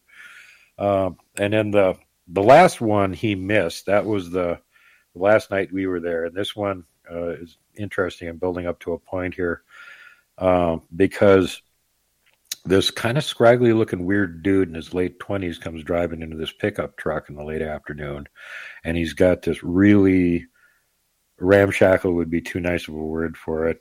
Uh, it's a jed clampett special trailer that he's got. It looks like it's made out of barbed wire and plywood and stapled together and the door is kind of like barely held on with two chains to keep it from flying open and stuff. And he goes up the valley. And it's kind of interesting because his vehicle isn't that bad a shape, but man, is that the lousiest camper I've ever seen in my life. You know, a 15 year old could build a better one. so don't think too much more of it. Uh, and then about a half an hour before sunup, I'm awoken by this sound, and it's coming from the far side of the valley, which apparently is where this guy went. And it's incredibly loud. It's dead still in this valley, but he it had to be coming from like three, four miles away and I hear whoa, whoa, whoa, whoa, whoa, whoa, and it just keeps getting louder and louder and more psycho. And I'm like, oh shit, I know what that is. Somebody's in big damn trouble. And here comes this truck bailing out past our camp a couple minutes later, as fast as he could drive in the dark, and he's gone. So about an hour later, it's after sunup. I get up, I'm making coffee and everything, getting uh, Keith's up, and here comes his truck back up again driving up the road. Only this time he's got two vehicles behind him packed full of his friends, apparently. And it takes them about 20 minutes to go back up to his campsite, hook his trailer up, and all of them came driving back out again. again, when I got back, I asked Robin about this. I said, Did somebody get chased out? And she said, Yeah, there was somebody there with ill intentions and they weren't going to put up with them. Now, here's my point. Everybody's always like, Oh, that group of Bigfoot are really savage and aggressive. Oh, this group are really nice. This is all the same group. They're reacting to the people that are there. Wow. They like us. They come and tickle Keith's, Keith's feet. Ha ha, it's funny. They don't like somebody else. They scare the living you know what out of them and chase them out of the valley. Well, if you're going to be a jerk, they're not going to want you in their territory. It's that simple. but I don't know what he did, but they weren't putting up with it, whatever it was. I was wondering if he was up there cooking meth or something. I mean, judging by what what I was seeing going by, you know, I can't imagine what what the hell he was doing up there that would twerk him off that fast, but he managed to do it. My goodness, my goodness. I mean, look, I mean that's their home, that's their nature, that's their brand. They know what they're doing. They know the areas. They know what's safe. They know what isn't. I mean Duke, you're in that area. You've built that trust up with them. I mean, have you seen something like that before? We've had stories that there's been weird things that have happened in that valley. There's two loggers that went missing in that valley that, as far as I know, they didn't find them. That was like three, four years ago. And, you know, the locals, if they're getting scared out or chased out by something, probably just aren't talking about it. The stories aren't going very far all the experiences that we've had up there have been really positive. And again, you know, almost to the point where it seems like they're getting that they're letting us get away with stuff that really they shouldn't be letting us get away with. If it was a normal group of Sasquatch in some area that had never seen us before, we would have been chased out a few times for some of the stupid, idiotic stuff we've done already. But they've been very, very patient with us. And again, I think it's just what are your intentions? They're sensing your intentions, and that's how they're reacting. Super Duke from World Bigfoot Radio is here for the next little bit, and I know he's going to have a cryptid story for us. We got Shirky Poo's news as well. The final half hour of Spaced Out Radio is next. Stay tuned. Right back.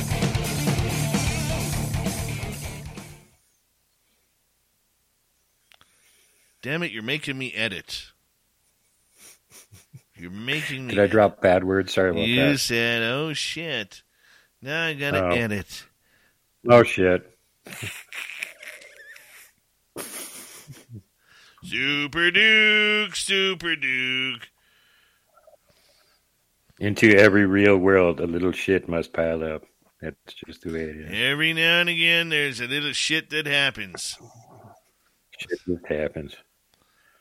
How much time do we got here? I want to pop out. Uh, another we cigarette. have about uh, four and a half minutes. Okay, plenty of time. Plenty o time. Excuse me. Plenty o time. Super Duke, Super Duke. The way we roll. Well, Dave, we got most of the cartoons done for the night. Let, us take a look here, Dirty. Hold on, let's bring you up here. Well, here we go. Hold on. Where do we start? Let's try, let's try to. Well, we got we got to start here. Uh huh. Got some pie the on the woods. shelf there. Yep. Bigfoot smelling that. Hold on. Let's get the pie. Right there. Fluffy. It's not your pie. Kindly return it. Oh, the man in black's not liking that. But he's losing power. Sasquatch did the right thing. He picked up the man in black and gently placed him on the other side of the highway. Oh my. Man in black was picked up by his owners. Look at that. And Bigfoot gets the pie. He's definitely going back for the pie. We're not going to say that outright, but the audience can decide what happens with that fresh apple pie to themselves. Very nice. Good job there, buddy. Good job. Hi, Terrible Times. How are you?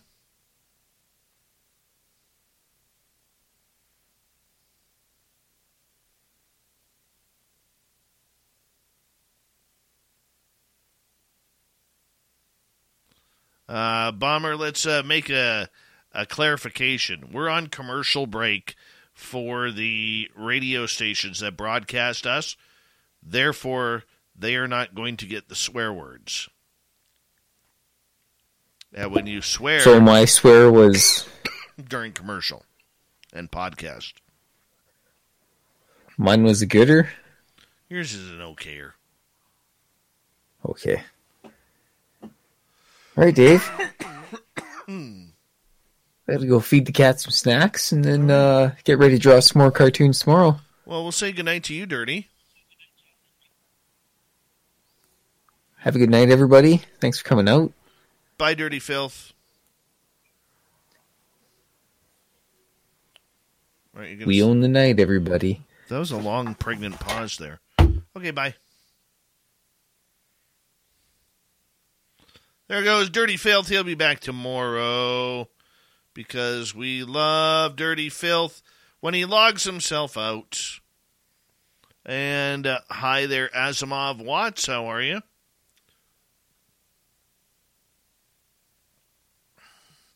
What do I think about Doty on Church? I haven't heard it. Haven't heard it. Excuse me. I don't remember what you told me about my cough. Super Duke. Super Duke. Super, super, super Duke.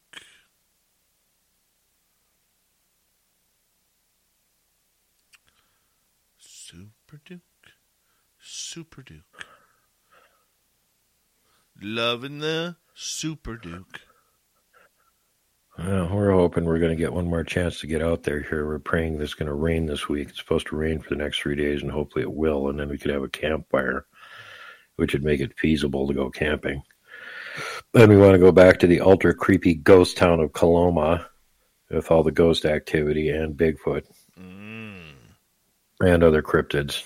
You got a dog man there the last time we were there watching us set up camp. Oh, nice. All right, Super Duke. I didn't think so. Hmm. All right, Super Duke. There's only two of us. Gonna get you to hold on right there. Thank you to Vaughn, T2E, Patrick, and Symbol for the super chats tonight. Very much appreciate the love. Thank you to all our new subscribers and those who are checking on out for the first time. Don't forget to hit subscribe. We are here seven days a week. And more Super Duke, Super Duke coming right after this. Here we go.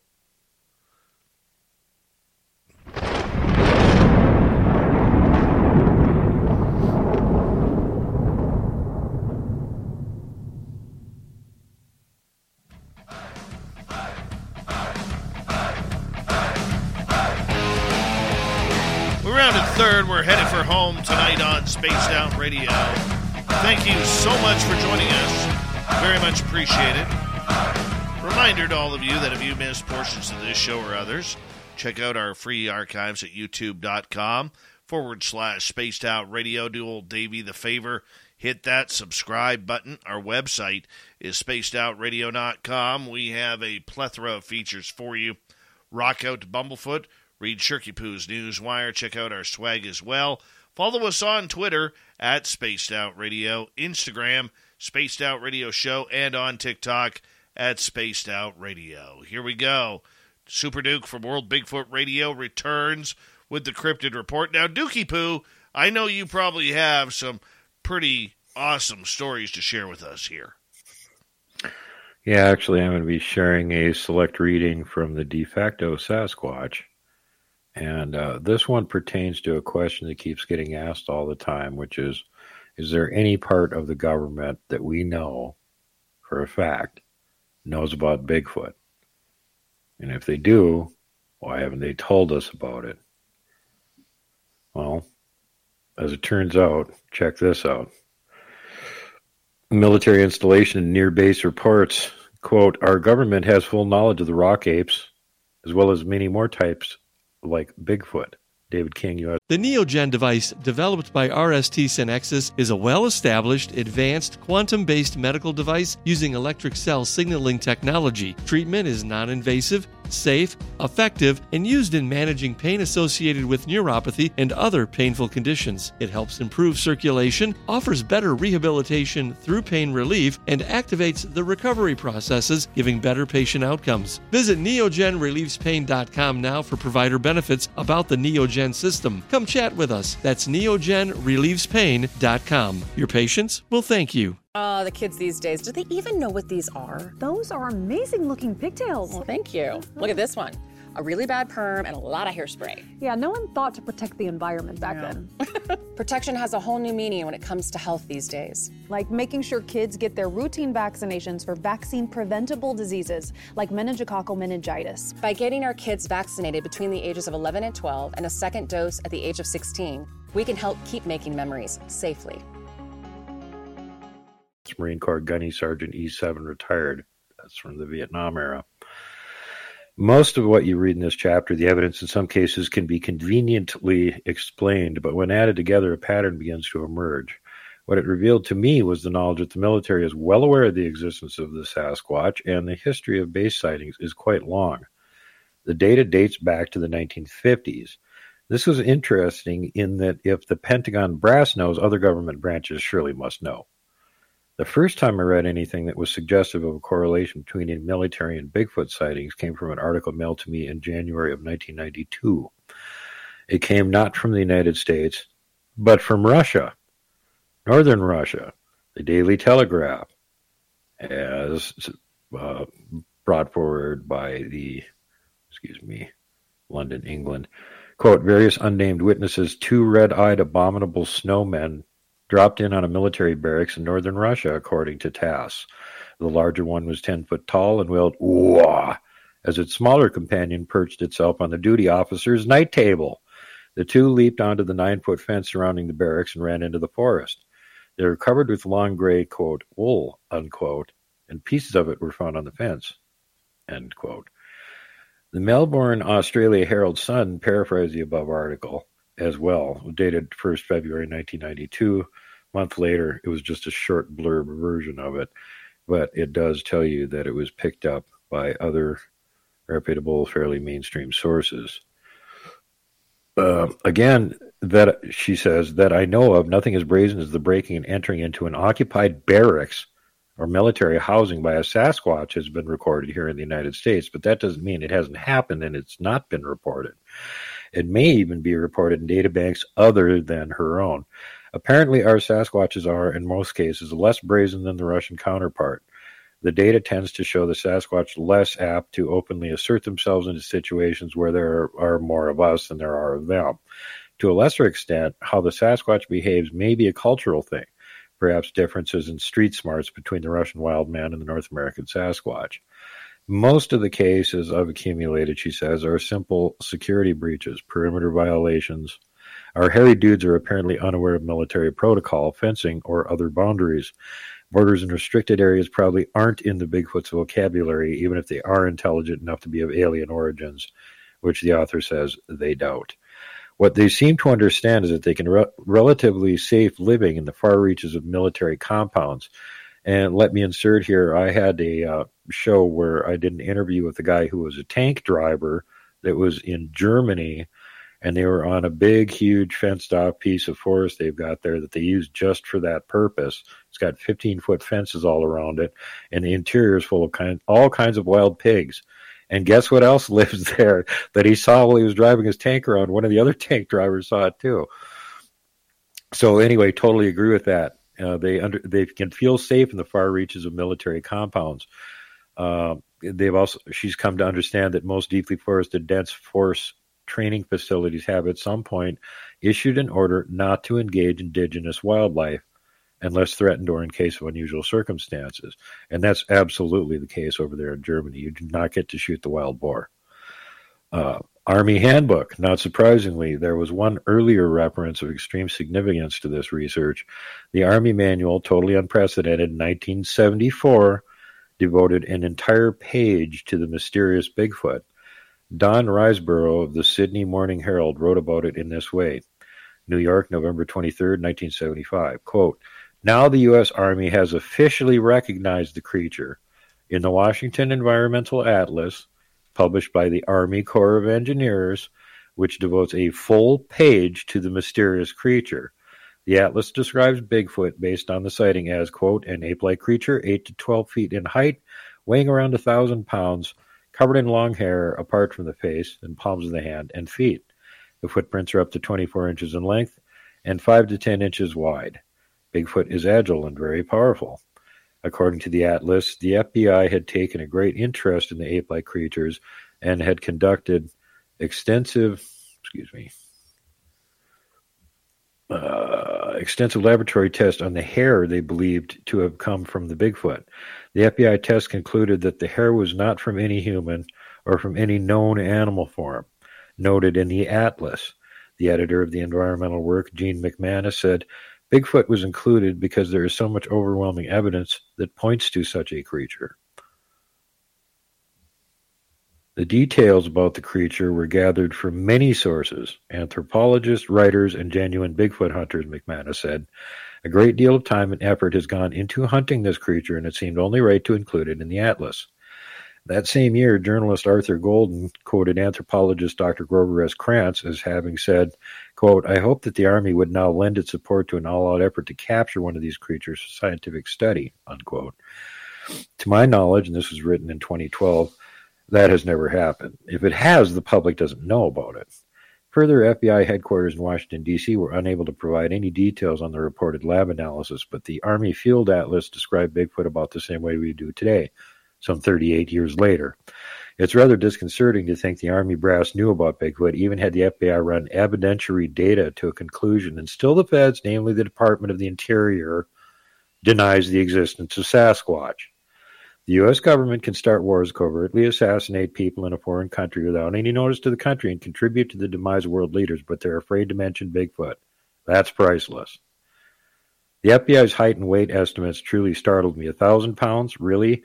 If I remember right, in 1998, General Research balked at such height weight calculations published in the NASI reports done by Jeff Glickman, diplomat of the American College of Forensic Examiners. Now we see these same computations and weight worked out and written up by Army brass. It begs the question how would they know unless the military had advised that branch of the government? Major Fred Shirley, an Army spokesman at the Pentagon, said This is the first time that there has ever been an official Army reference for the actual existence of Bigfoot. As far as we know, no other government agency has recognized its possible existence before.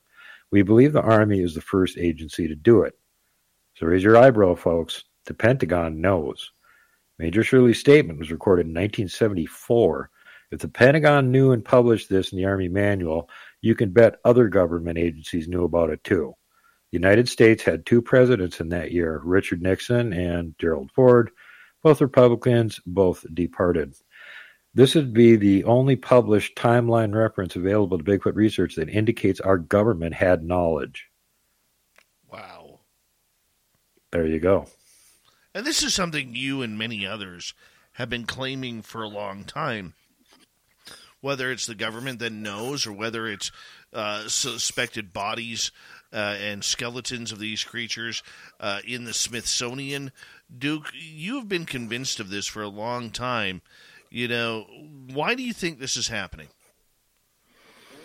Well, I don't understand what their, you know, overwhelming wanting to cover up the whole thing is about. That's the thing that keeps confusing me because there's other countries that, you know, uh, Russia has them on the endangered species list. So does France, Germany, China. They all acknowledge they exist. They don't make a big deal about it. You know, I just I don't understand. The president president of Russia, Putin, had several of his advisors with him when they were up in Siberia a few years ago, and they saw a family of the Mank or the Russian abominable snowman going across a snowy field and into a wood line. And all of them reported it. Putin and everybody there said they all saw the same thing. There's a family of three of them. So why our government feels like there's this big need to cover this up is just appallingly stupid from my standpoint.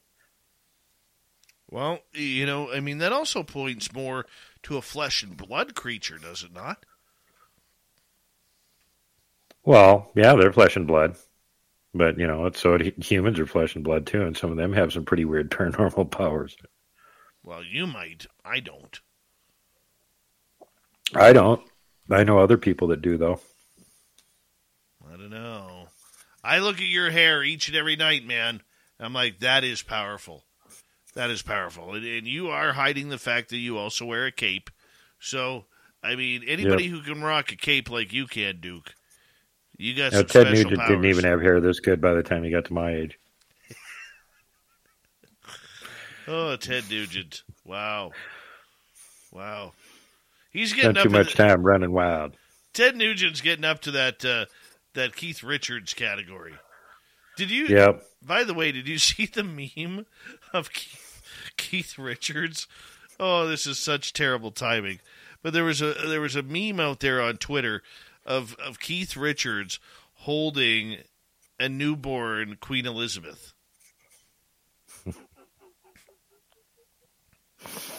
But it's not real. Is that what you're saying? I don't know. I don't. For all know. of you Highlander fans out there, one of my favorite recurring Keith Richards memes has to do with the Highlander. There can be only one, and when one of the Highlander guys cuts the other one's head off, there's this big lightning show, and they collect all the energy from the other immortal and it all zaps them and they get all the power. There could be only one. And uh, for years now, every time some major rock star dies, they show Keith Richards being hit by lightning and stuff as he's getting all of their power because there could be only one. Oh my gosh.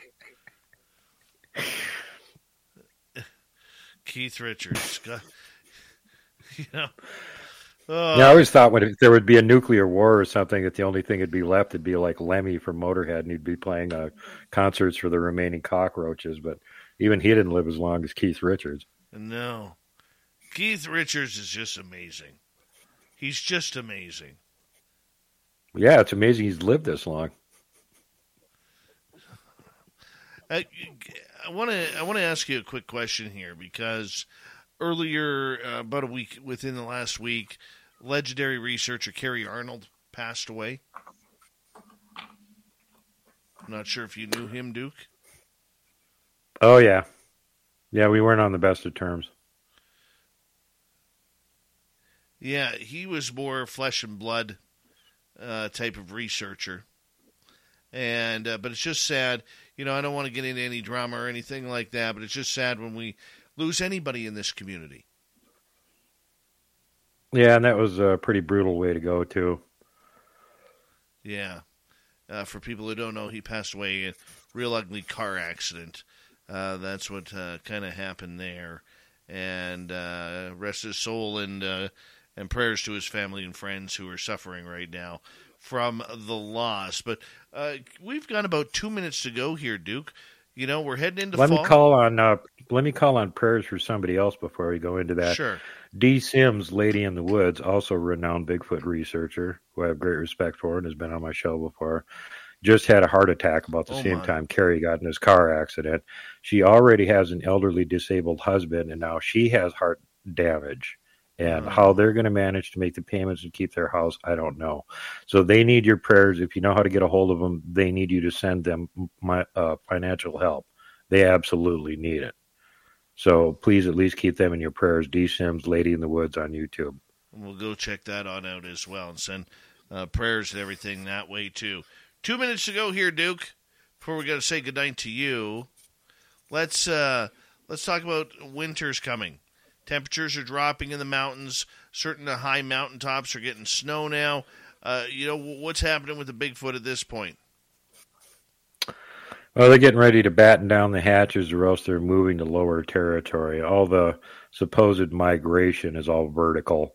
They go up higher during the summer to get away from the heat, and they come down lower during the winter um, because necessity to get food. If you're following herds of animals around, which seems to be the case in Colorado, they follow the elk herds a lot. Here, it seems like they're more stationary, but they probably got you know, well established underground redoubts and they just gather up a bunch of food during the fall. And, you know, caves maintain a really great temperature for refrigeration. So uh, they just haul their food underground. They spend most of the time there during the winter. That's what I, what I figure anyway. And we've done winter camping, lots of it, in areas where they're active and other times of the year and they're just, they're not around. So. Where can people find World Bigfoot Radio? Well, Bigfoot Radio, you can find it on YouTube, Rumble, Odysee, and BitChute. I have support group World Bigfoot Central on MeWe. I also have Montana Bigfoot Project and World Bigfoot Radio on Facebook. Come on over, check it out.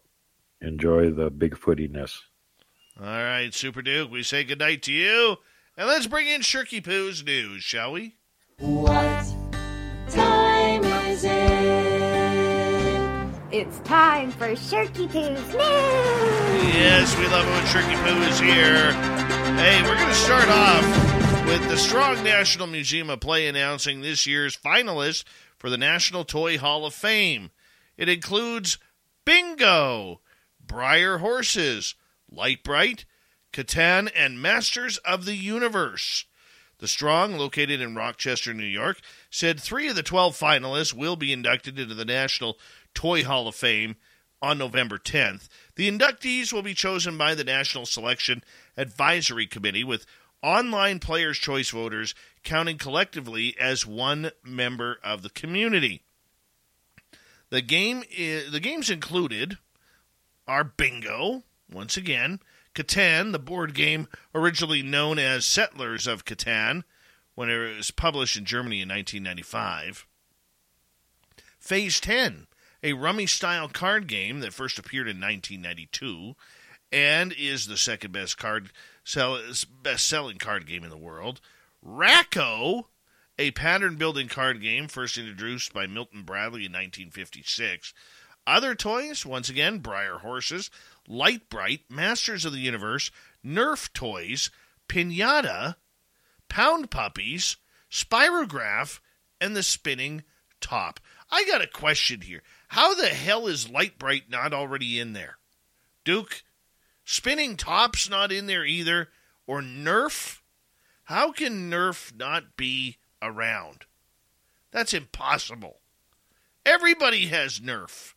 I got like 42 Nerf guns in the house right now. Somebody broke into my house, they would get hit with them Nerf bullets. They would. Petty family arguments can erupt over anything, even cheese. However, it might be a good idea to ensure those arguments remain petty and don't erupt into an all out brawl.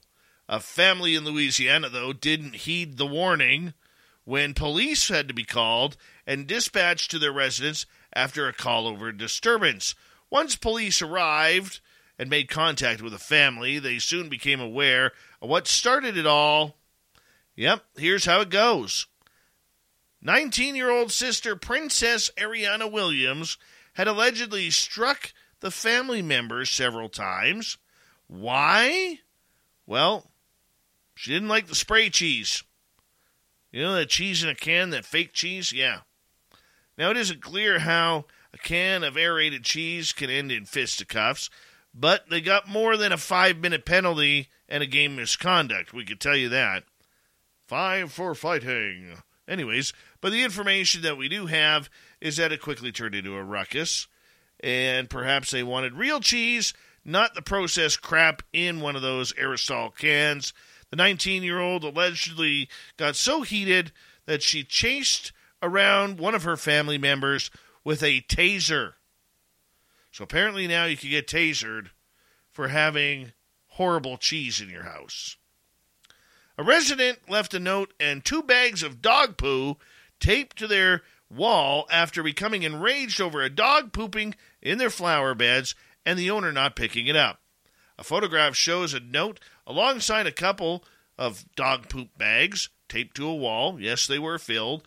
Person penned a message to inform the dog owner that they would be placing cameras in the area and threatened them with the prospect of a $1,000 fine. The hand note reads To whom this may concern, this is your dog crap. I have a dog of my own. I use dog bags, pick it up, and take it home. Cameras are going up. $1,000 fine. Also, if I find out where you live, I will post it through your letterbox. Stop your dog crapping in my flower beds. It seems a little bit of a crap theme version of Liam Neeson's I Will Find You speech had taken. Yeah, yeah, it's amazing how people can get upset about a little poo poo. All right, here we go. Finally, tonight, an Australian pub has been roasted in the public after it announced plans to hold a wet t shirt contest on the public holiday dedicated to the mourning of Queen Elizabeth II. The Roebuck Bay Hotel, a Western Australian venue in the town of Broome, announced that they would be holding the event to celebrate the life of Queen Lizzie. Facebook post reads Join us Wednesday night for a special wet tea in Oasis Bar to celebrate the life of Queen Lizzie. Enter the wet tea for your chance to win $750 with DJ Sam T on the decks from 8 p.m. party to go late at night. Not sure if the event went through. The hotel, affectionately nicknamed the Rowie, offer, often has wet t shirt competitions, but the timing ill willed with parts of the Commonwealth saying it was disgusting and not very well planned. Yeah, that's how it goes sometimes, doesn't it? We got Mr. Ron Bumblefoot Thal rocking in the background with Little Brother is watching. Bumblefoot is the official music of Spaced Out Radio, rocking us in and out of every single show. Get your horns up for the guitar god himself. Special thanks to everybody listening in at home, at work, in your cars, wherever you may be. Thank you to everyone in our chat rooms tonight YouTube, Spreaker, Twitch, LGAP, Facebook, the Space Travelers Club, and on Twitter at hashtag Spaced Out Radio.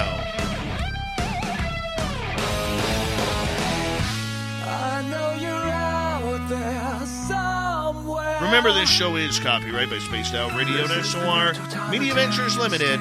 Thank you so much for choosing to share your evening with us because together, my friends, Make a mistake. We're watching. we own the night. Mr. Bumblefoot, we need a favor. We need you to take us home.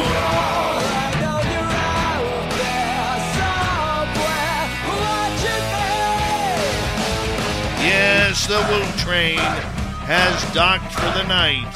But soon, my friends, we shall ride again. Your seats are always available. Your tickets never expire.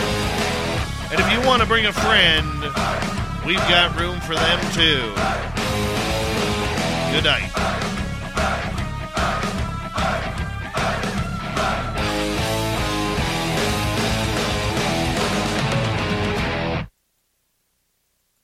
Welcome, my ugly duckling, to your emergency makeover. Blue eyeshadow all over, mermaid, or green lips, front core vibes. Now, go find your princess. Download Discovery with Wish. Are we on? Welcome, my little ugly duckling, to your emergency makeover. Blue eyeshadow all over, thirsty mermaid, or lime green lips. We call this frog core. Now, go find your princess. Download Discovery. Wish. With Wish.